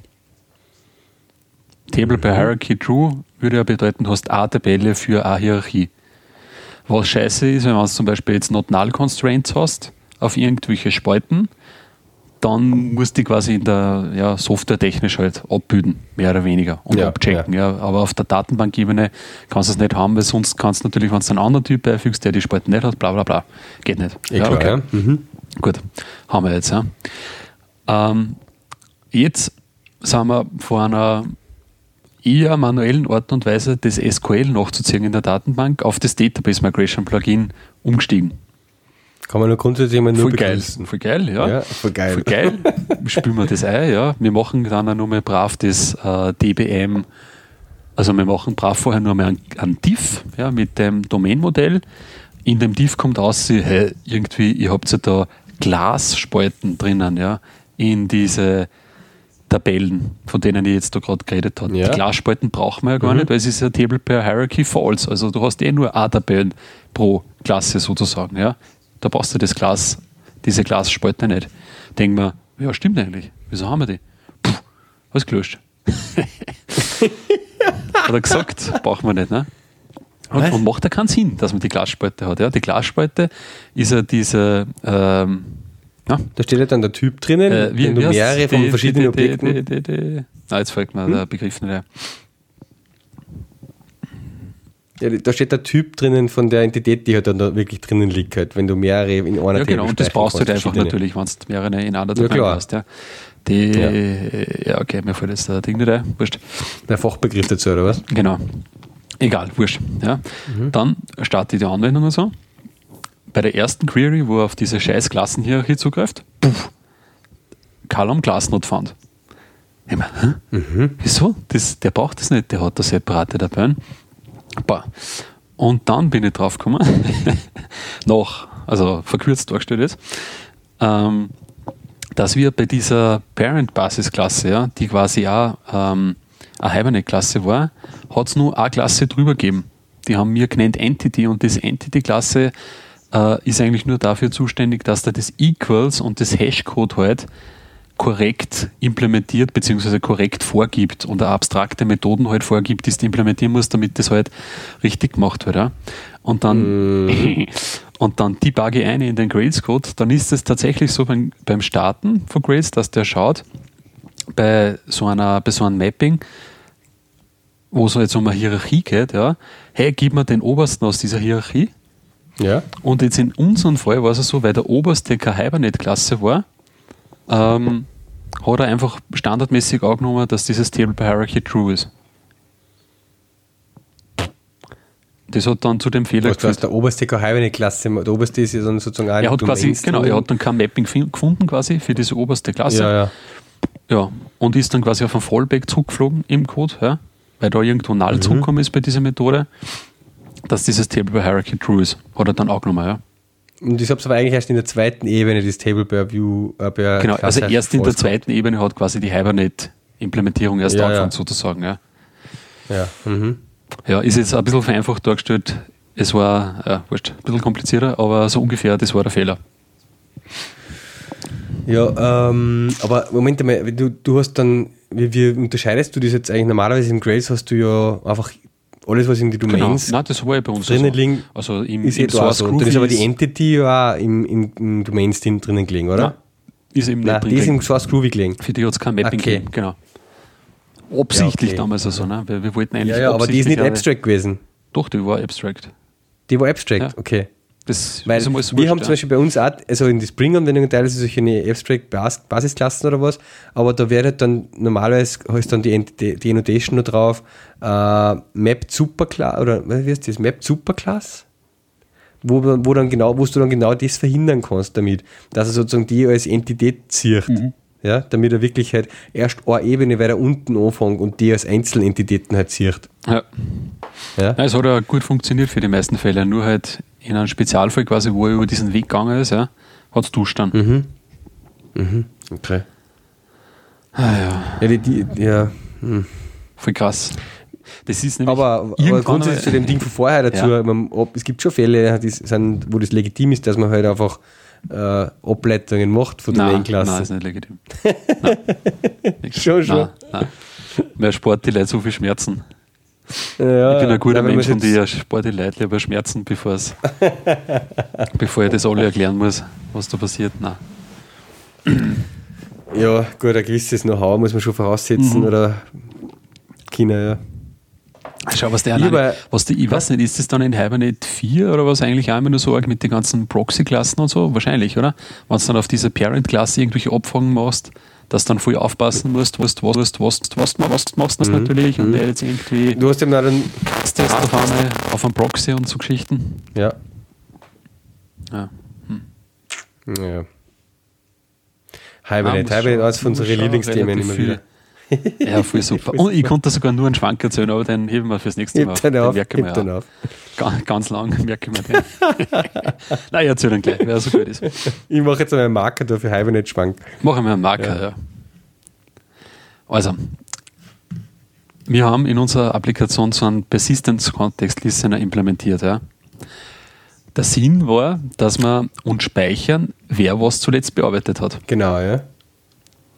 Genau. Also wir wollten uns speichern erstens mal die Bearbeitungszeit sprich Ein Update Time, Zeitpunkt sozusagen.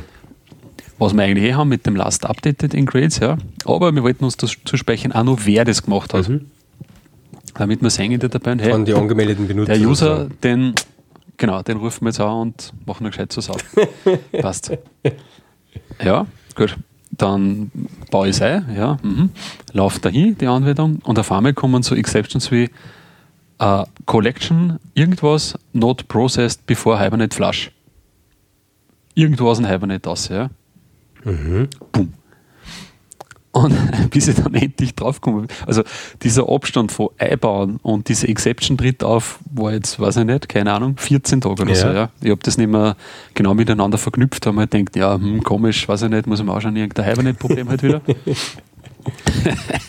bis ich dann draufgekommen bin, ich habe in diesem Listener diesen Spring Security Service verwendet. Ja Mhm. Vom Grayston, ja. und habe genau und habe auf den Punkt Current User aufgerufen Ja. und das Current User lädt da den die User Entität aus der Datenbank. Genau, ja. So. Blöderweise wird diese Listener aber gerade quasi in diesem Flash-Prozess halt dann ausgeführt, weißt Achso, ja. und das, und das überschneidet sich dann so deppert, dass eben genau diese Exception auftritt, ja, dass er dann quasi durch das, dass er das während dem Flash-Prozess macht ja, und den Manager lädt, aber dann von diesem äh, Manager die ganzen Collections und so nicht korrekt initialisiert hat oder noch gar nicht initialisiert hat, kommt er in so einen komischen Zustand, dass er sagt, hä, wie gibt's das? Ich habe zwar die Manager-Entität in der Hibernate ist Session, jetzt die Manager aber die? Collections, ah, die, die User-Entität Okay, ja, ja. in der, in der Hibernate Session, aber die Collections, die dabei Noch hängen, nicht. die habe ich noch gar nicht, die kenne ich ja eigentlich gar nicht. ja. Ja. Und dann duscht hinten und vorn. Wie habt ihr das gelöst? Hat man ein bisschen.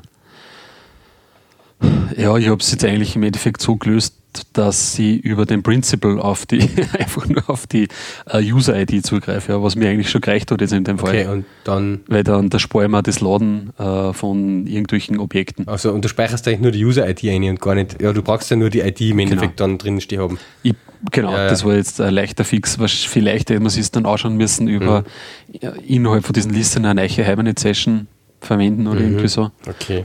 Nehme jetzt einmal an, dass das geholfen hat. Hm. Aber es sind so Sachen, gell, die, die baust du, denkst du eigentlich nichts dabei. Weißt du, denkst, na, Listener, der Ja. wird aber irgendwie vor dem Speichern jetzt noch super aufgerufen werden und bla bla bla. Ja. Ja, aber gerade das Ding mit diesem Security Service und die User auslesen, so, äh, die halt an tausende Stellen plötzlich irgendwie verwendet werden, weil es halt irgendwie gerade einen User brauchst, den aktuellen, aber eben äh, dann genau dahinter eigentlich so ein Ding steckt, dass er halt da eine Datenbank-Query macht und das rausholen muss. Ja. Ähm, ja. es ist halt immer, das übersieht man dann wieder leicht, weil es so, so schön gekapselt ist, aber gib mir halt einmal den aktuellen User. Ja, ja, ja, ja. Geht uns, ist uns auch so ähnlich gegangen jetzt. Und ja. Naja, ähm, was ich noch für ein Thema gehabt habe, gell, ich meine, ich kann es jetzt nicht mehr genau, also natürlich werde jetzt nicht sagen können, nein, ich erzähle das einfach mal. Ähm, ich habe ich hab irgendwie das Phänomen gehabt, wenn ich über ein- ein Groovy-Konstruktor, wo ich noch zwei Properties gesetzt habe, was der, was du gleich direkt mitgibst halt mit Doppelpunkt, das und so, ja, äh, hat er mir eine Property nicht gesetzt, eine von den zwei. Jetzt bei einem Domänenobjekt. Nein, das war äh, ist jetzt keine Grace-Anwendung, das ist eine, Ach so, eine okay. Spring-Anwendung, wo einfach Groovy-Klassen drinnen sind und Java-Klassen. Ja? Mhm, okay. Und in dem Groovy-Code habe ich halt einfach die Properties, die zwei Properties von der Klasse, ich weiß jetzt gar nicht, ob es Groovy-Klasse war oder Java-Klasse, setzen wollen. Eine von den zwei hat er gesetzt, die andere einfach Ja. nicht. Ja. Oder war es, ein- es war, es war ein Testcase, es war ein Spock-Test, ja. Da habe ich das gemacht. Und nur wenn ich sozusagen dann in der nächsten Zeile die eine Property nochmal mit Properties gleich quasi zugewiesen habe, ist gegangen, Mhm. aber im Konstruktor einfach nicht. okay. Woran kann sowas liegen? Grundsätzlich fällt da, es müsste, hast du schon mal gehabt, so ein Phänomen?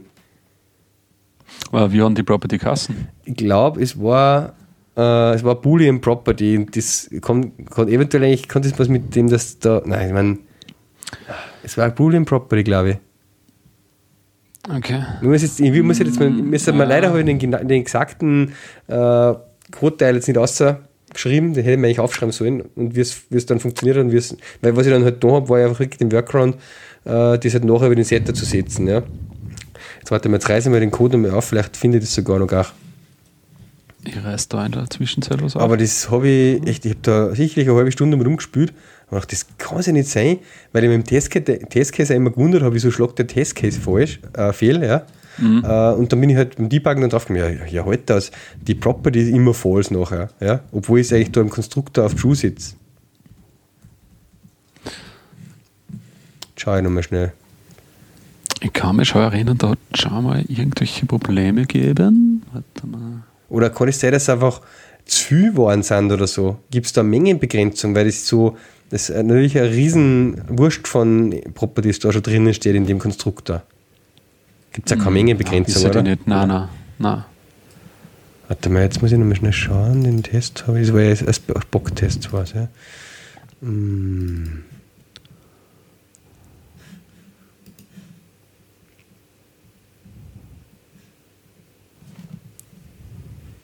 Und zwar habe ich da letztes Mal Schweigen, alle schauen durch den Code. Genau.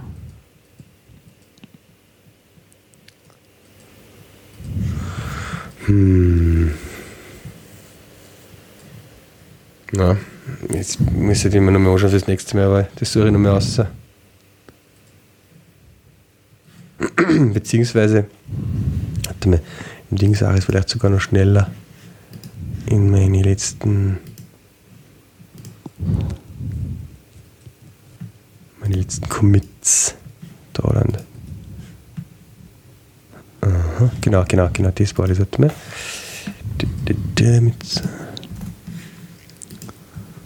Hm, Sonder.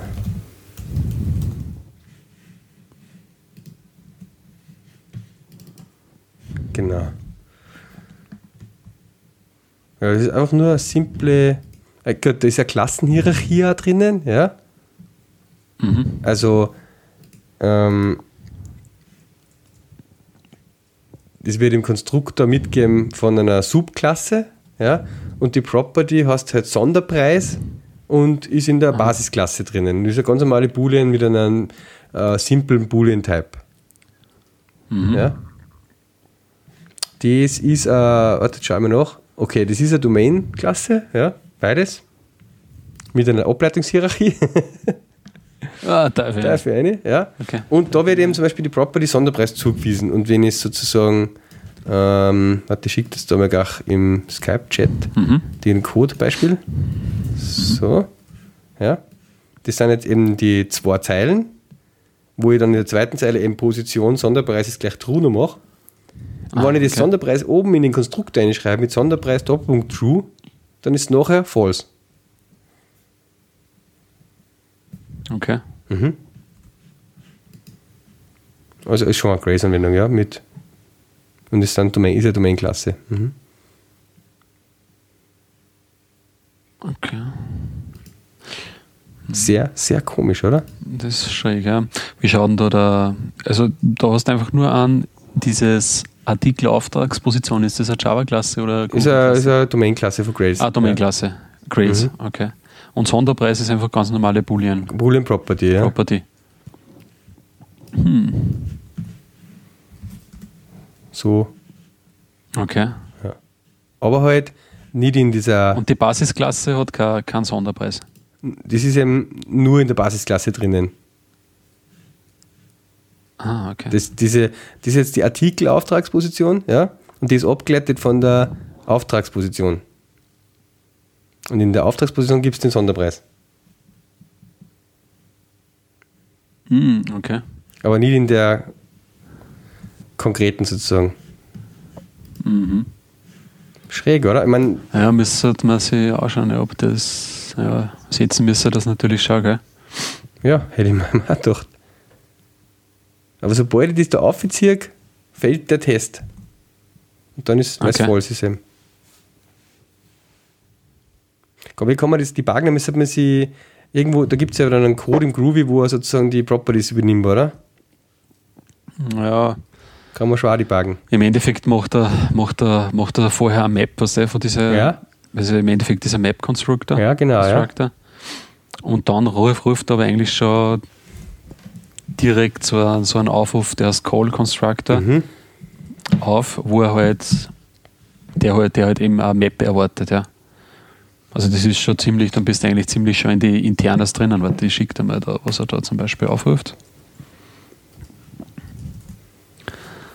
Das ist jetzt da eigentlich direkt aus einem, aus einem Bytecode raus. Dann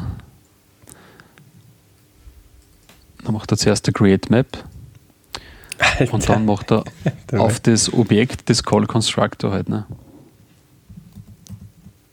Ja, Ja. aber jetzt sollte man sich mal eine, eine Fremlon, aber zum Beispiel da, jetzt habe ich gerade geschaut, hm. String, A, String B.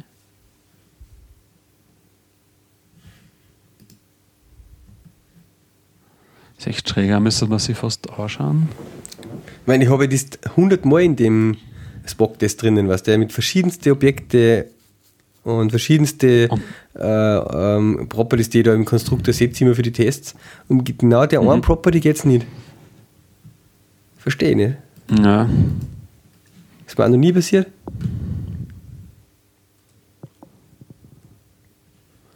ja hm. Total war, eigenartig. inter war interessant, ja. Was das ist, ich kann mich dunkel erinnern, irgendwas haben wir da schon einmal angeschaut. Irgendein Problem hat es da schon einmal gegeben. Ja, was ist das für eine Version? Äh, Gracemat Ja, 2, 4, 3. achso, okay, da ist er dann eh schon Scrolls 2. Ah, Screw. Ja, das ist eigentlich latest Grace. Mhm. Ja, müssen wir nochmal vielleicht Okay, irgendwie krass, ja, muss ich mir mal anschauen. reinschauen. Nochmal. Hat mich interessieren, was so komisch ist. Ja. Mhm. Okay. So. Haben wir wieder was abgehakt auf unserer Trello-Listen. Habe ich das? Ja, habe ich schon geschoben. Tja. Was tun wir noch? Puh, Puh. ich weiß nicht. Was haben wir denn? Ah, ja, heute habe ich noch was Witziges gelesen, zufällig, weil wir da gerade im Code unterwegs sind. Im IntelliJ 14 gibt es jetzt ein neues Feature, das heißt Code Style Detection on the Fly. Aha, okay. Das heißt, der tut quasi, das kannst du anhackeln in die Settings und dann tut er da, wenn du in irgendeinem File bist, automatisch aus dem File das Code-Style ausanalysieren und tut er dann, wenn du formatierst, den Code auch so formatieren nach dem Style. Okay. Damit du quasi nicht den ganzen Code immer veränderst, wenn du es formatierst, weißt du, sondern immer nur den Code, was du geschrieben hast, an den Style von dem restlichen anpassen. Okay. Ganz interessant eigentlich. Die IntelliJ-Jungs, die basteln wieder was um, heißt ja. Ja, bei mir geht es da schon oft so, dass ich, ah, ich bin es so gewohnt, dass ich oft Sachen so schreibe, dass der eben ohne, ohne Space drinnen und so, ja, und dann Format druck, weil ich es einfach dann sauber haben will, ja. Weil ich nicht Ja. überall die, die Sachen nur einfüge, die Spaces, was ich vergessen habe oder so, ja.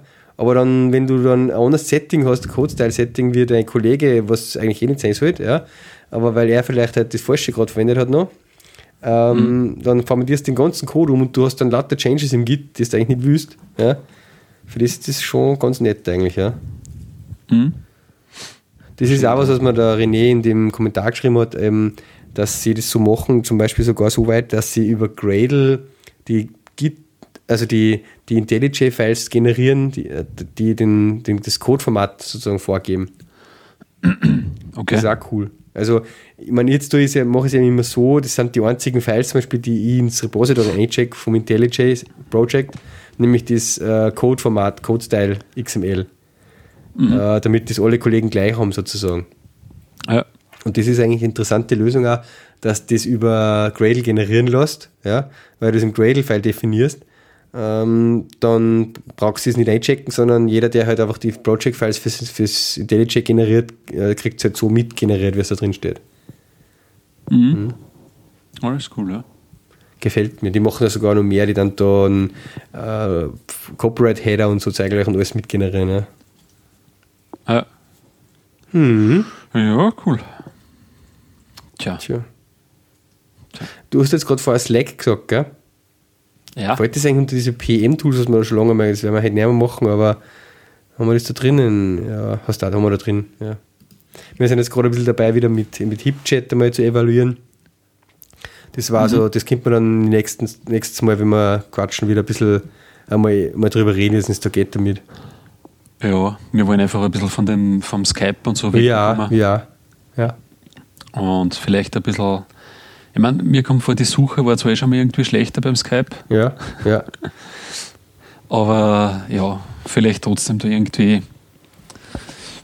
Ja, was Ja, mir taugen einfach die ganzen Sachen, was du machen kannst, dann Integrationen einfach. Ja. Wobei Ja, ich da noch nicht so ganz sicher bin, da sind bei mir, bei uns jetzt die ersten Diskussionen halt entstanden, ähm, mache ich sozusagen einen dedizierten Channel, irgendwie einen Chat, wo halt viel mehr so Notifications reinkommen von Jenkins Mhm. und von Jira und so oder auf Bitbucket und einen eigenen fürs Chatten oder was der vor einem Projekt jetzt oder Produkt oder dann mache ich das alles in einen. Ja. Ich bin eher, der, Mhm. So. Mhm. weißt du, ich bin eher so der Typ, ich habe irgendwie, ich möchte meinen mein Timer-Channel haben oder so, ja. Und da will ich diese alle, will ich das alles sehen, weil ähm, dann, dann brauche ich nicht irgendwie nur einen Kollegen darauf hinweisen, hey, der Jenkins-Bild fehlt, ja, weil es steht ja. Ja. eh da, da wo wir alle Ja. hinschauen und gerade reden, ja. Ähm, Ja, andere wollen halt eher wieder sagen, die unterbricht, das unterbricht halt den Chatfluss. Ja, das verstehe ich auch. Ja.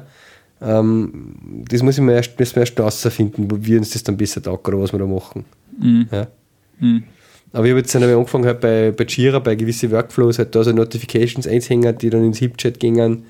Ähm, und das ist schon geil, weil du wirklich jetzt siehst, dann ohne, weil das, hast, du das haben wir so oft gehabt aus dem Skype, dass ich dann irgendwie, da hat ein Kollege geschrieben, hey, da ist ein Pull-Request zum Anschauen, schau mal den bitte gleich an. Ja? Ja. Und dann hast du ihn angeschaut, dann hast du ihm noch geschrieben, ja, ich habe ihn jetzt angeschaut. Ja. Und, und dann hat er gesagt, ja passt, dann baue ich jetzt ein, schaue ich dann Jenkins-Bild oder mit der, der Beta-Testflight sozusagen rausgeht. Ja. Und das, das, das sind alles Sachen, die du dann sparen kannst, weil du siehst, dass ein Pull-Request da ist.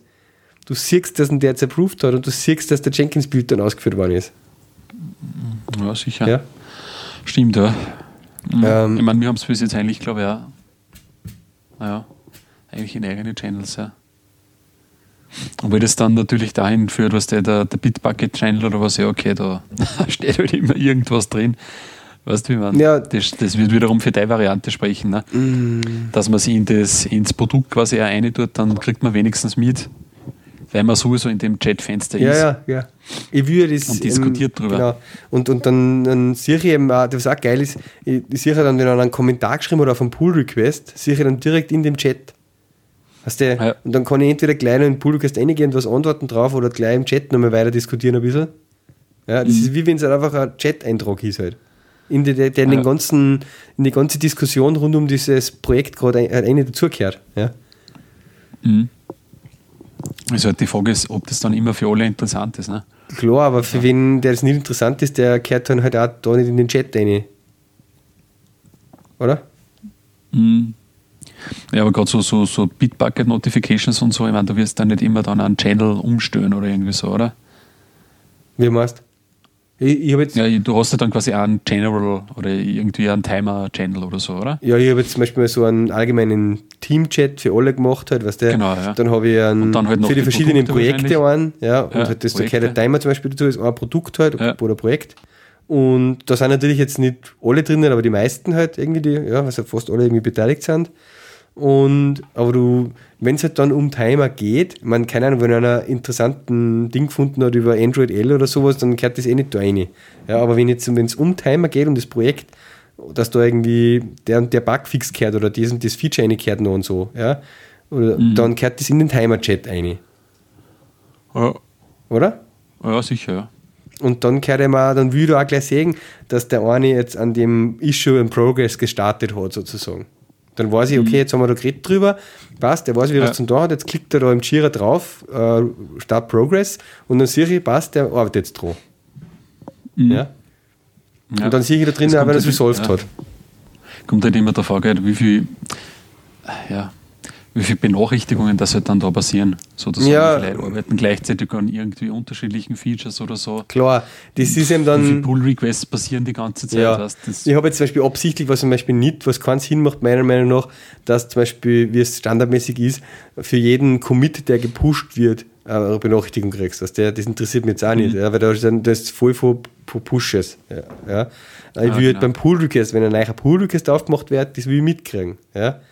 Mhm. Weil in meiner Mail kriege ich ja auch, die irgendwo in einem Ding landet, was ich nicht sehe. Ja. Äh, aber, ja. aber eigentlich sollte ich ja da, wenn ich jetzt sage, ich will in den Timer reinschauen, gibt es da was zum da, was passiert da gerade, dann kehrt ja das zu dem dazu für mich, dass ich das sehe, dass da jetzt der Progress, an dem ich schon gestartet worden ist und dass das fertig worden ist und dass da ein Pull Request warten so. Ja. Und das habe ich, hab ich dann alles zusammengefasst in einer so einer Timeline halt. Mhm. Ja. Das, ist, das macht irgendwie mir den Charme da aus. Ja. Natürlich, wenn es zu viel wird, ist auch nichts. Ja. Und dann ist eben die Frage, jetzt haben wir eben zwei Leute, die arbeiten an die Android-Clients ja, und einen oder zwei, die eben an die iOS-Sachen arbeiten und ob die mhm. dann wieder alles interessiert, was die Android-Jungs gerade da machen. Das ist eine andere Frage, ja, aber die interessiert es. Ne? Aber mich interessiert es, ja. ja klar. Und für mich gehört es in diesen Timer-Kontext, in den gesamten. Mhm. Ja. Mhm. Das ist so, ja, aber das, das macht man halt gerade seit drei, vier Tagen, ja. Aber, okay. aber möchte, das, das muss man erst rausfinden, halt irgendwie, glaube ich. Ja. Mhm. Also wissen die jetzt bei Slack gar nicht, ob man das irgendwie für, für jeden so richtig richten kann, weißt ja. dass für einen passt, dass du quasi ein Android-Channel machst innerhalb vom Timer-Projekt. Ja, im, im Skype haben Was wir halt einen eigenen Timer Android Skype-Chat gehabt, weißt du? Und, im, und einen Timer mhm. iOS und einen Timer allgemein, ja. Mhm. Aber das ist halt, dann muss ich wieder in drei Channels im Prinzip um und umschauen. Eben, genau. Ja? Ja. Ich weiß, ich weiß gar nicht. Die Aufgabending haben wir noch gar nicht, also das hätte man noch nie angeschaut, jetzt im, im Slack zum Beispiel, ob das irgendwie ginge, dass so ein Top-Level-Channel, den du irgendwie definieren kannst. Mhm. Keine Ahnung. Ja, ich muss es eben, mhm. ja gut, wenn du ein bisschen Slack jetzt so machst, das, dann können wir mal das jetzt mhm. dann einmal angehen und da drüber mal quatschen. Also wir haben halt jetzt einmal die klassische Aufteilung gemacht, also es gibt halt einen Dev-Channel, wo... Ja, weil bei euch ist es einfacher, weil ich habe grundsätzlich nur einen ein Projekt genau, oder, genau, und da habe ich es genau. untergliedert jetzt einmal. Genau, es gibt jetzt so einen General Channel, wo im Endeffekt. General Channel, Channel, ja. General, ja, das ist dann, also General hast du der Standard-Channel mhm. da, wenn du mal generell so ein Slack-Team quasi anlegst, hast du einen Channel, der heißt General und das ist eben eh für die generelle Teamkommunikation, sagen ja, halt. ja. Und wir nehmen den halt eh im Endeffekt wirklich für das her, ja. Also was man halt so im Team so redet oder irgendwie so Use-Case-Fragen oder so, die man hat, mhm. wo es eigentlich schon interessant ist, dass jeder mal zumindest ein bisschen nebenbei mitkriegt, um was das da geht. Ne? Das handeln wir dann da ab und da ist dann auch zum Beispiel der äh, Produktmanager halt da dabei, mhm. den wir halt fragen oder ja, der zumindest da mitliest und so. Im Dev-Channel natürlich, da sind dann eher wirklich so Hardcore-technische Fragen dann. Ja. So wie, äh, was macht die Methode für einen Scheiß? Oder was ein Produktmanager nicht so geht, ja. Und was wir jetzt auch gemacht haben, war der Deployment Channel, aber nicht in dem Sinne, dass wir es jetzt irgendwie schon mit einem Jenkins oder irgendwas verknüpft hätten, äh, aber sondern einfach, dass man kommuniziert, kommuniziert äh, wann wer ein Deployment macht und ob jetzt schon alles fertig ist fürs Deployment, wenn man das ja, hm, hm eigentlich auch immer wieder so mittendrin hat, ja, was im Endeffekt auch nicht zu dem ganzen Fluss, zu dem anderen im Dev und General dazugehört. Ja. Ja, ja. Was, auch, was ich ganz nett eigentlich so finde, dann weißt okay, ah, okay, Test-Deployment passt. Test-Deployment ist fertig. Aber das schreibt dann halt wer, derjenige, der das Test-Deployment macht. Ja, eine, ja. ja. Das müsste man ja theoretisch mhm. so automatisiert ist bei uns das Deployment nicht. Mhm. mhm. leider, leider, leider aber fast oder bald vielleicht. Aber dann war es natürlich cool, wenn es dann in Slack natürlich dann auch über die API gehst und sagst so, Test Deployment ist jetzt online, passt schon. Ja. Versucht es da gerade jetzt dann was zu optimieren an dem Deployment-Prozess auch? Ja. Ja? Genau. Ja, da müssen wir uns dann einmal zusammensitzen, also einmal drüber quatschen, weil ja, also ich glaube, es, glaub, es fällt nicht mehr viel bei uns jetzt mhm. im Endeffekt, weißt du, weil es eigentlich schon vom Jenkins aus angestoßen wird. Mhm. Das Deployment, nur es ist jetzt so, dass das Warbackel halt im Endeffekt dann irgendwo liegt am Server mhm. und ab da ist dann manuell. Ja. Und gerade für Test kannst du das ja wahrscheinlich mit einem Shell-Skript automatisieren. Das haben wir zum Beispiel bei dem Projekt mit einer gemeinsamen Kollegin da von uns. Genau, ja. Das habe ich mir jetzt auch im zweiten damals, was ich mir abgeschaut habe, wo ich jetzt eigentlich eben hinwies, nur mehr Richtung eben, dass es im Docker und so ja. dann auch ist. Ja. Ich mhm. hab, da wartet jetzt eben noch auf den zweiten Blogpost vom Gesellix, der dann so den ersten ganz coolen geschrieben hat da. Ähm, der, den hat er eigentlich versprochen für die Woche noch, aber der hat eben so ein Bild. Ich, möchte, ich habe schon angefangen, in Jenkins wirklich gibt es ja das Pipeline, das Bildpipeline oder Deployment Pipeline Plugin, gell, dass ich wirklich dann mehrere so Jobs habe, die, wo ja, wo du also zwischendrin User-Aktionen setzen kannst, wo quasi ein Schritt von einem User freigeben werden muss, der nächste. Ah, okay. Das ist ziemlich cool. Da kannst du jetzt zum Beispiel, ich mache einen ersten Schritt, den habe ich schon mal gemacht, jetzt ein eben Bild, quasi Warfile. Ja? Und der nächste mhm. Schritt war halt dann für mich, jetzt spürst du das Warfile irgendwo in der Repository mal in den Nexus rein. Ja? Und da mhm. braucht es eine richtige, eindeutige äh, ID, also ein, ein Datum und äh, Git-Hash-Commit zum Beispiel, sowas, was der, oder eine eindeutige Versionsnummer halt. Und der nächste mhm. Schritt war dann, mach jetzt draus die, äh, den Docker-Container für Test. Da gehört halt dann die Datenbank-Config und so oder ein paar Sachen halt eintragen für Test. Oder, und, oder mach mal den Docker-Container für Production draus. Ja? Mhm. Und der Docker-Container wird dann auch wieder automatisiert in das Registry von Docker eingespielt. Wenn das soweit mhm. ist, dann kann man sagen, deployen wir das jetzt dann in Test, den Container. Ja? Mhm. Äh, und, und da muss aber quasi, und dann, wenn er in Test ist, kann dann der User, der die, für die, die mehrere, die QA quasi testen. Und dann muss in den Jenkins reingehen und quasi ein Hackerl setzen, getestet.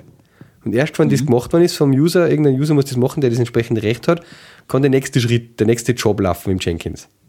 Mhm. Ja? Okay. Und dann, dann geht es zum Beispiel zur Produktion und so. Ja?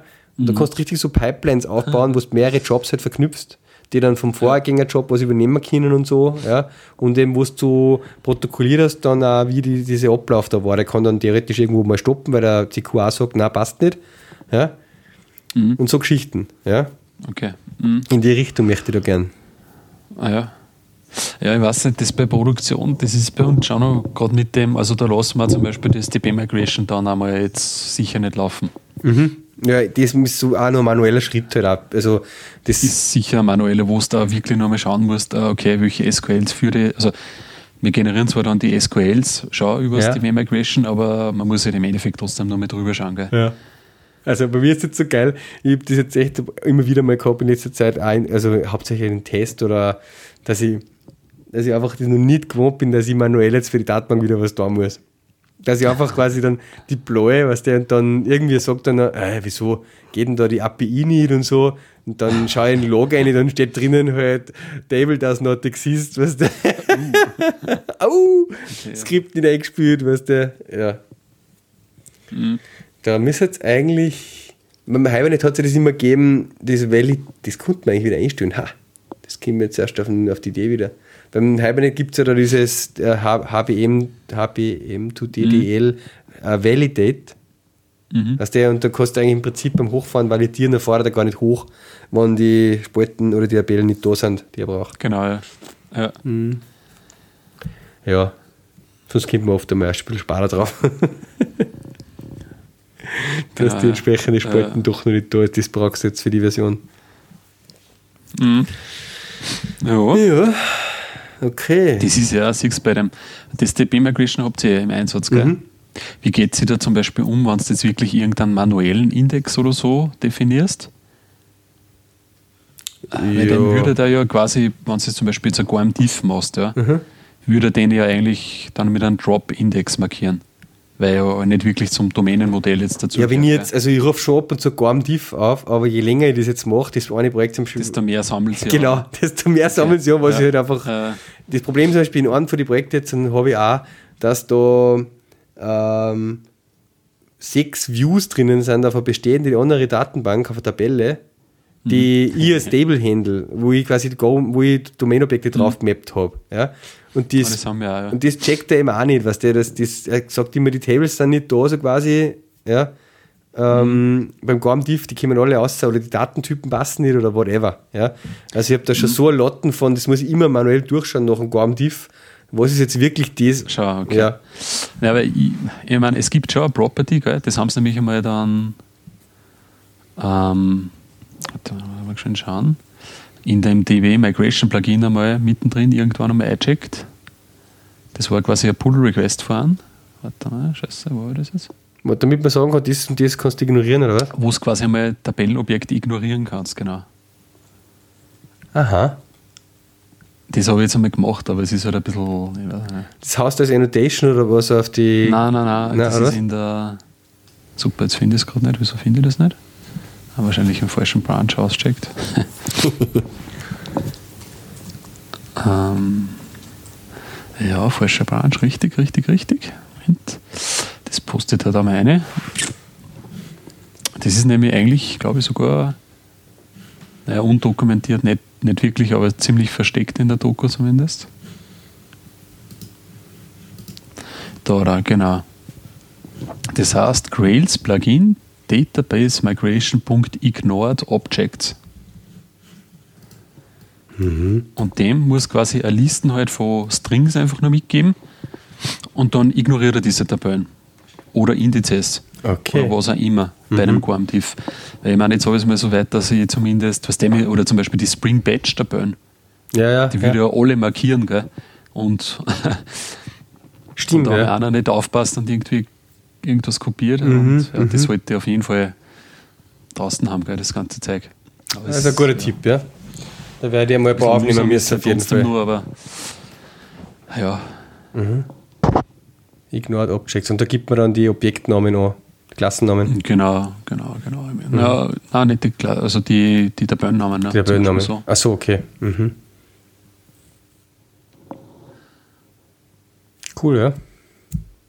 Hast aber nur, dass es beim äh, Diffen ignoriert oder was? Oder wenn ich da jetzt Genau, also nein, in der Ausführung quasi, also wenn du jetzt trotzdem mit einem SQL zum Beispiel da was machen würde bei denen, würdest, das würde dann das würde das schon. auch. Ja, ja, genau, okay. Also wenn ich meine Change, äh, äh, Change Set schon was drin habe, was die betrifft, das nehmen wir trotzdem dann. Genau, na, das ist, Mhm. ma, genau, na, das ist ja mir egal. Da geht es echt nur um den, um den Tief, so wie, so wie ich das jetzt verstanden habe. Okay, ja.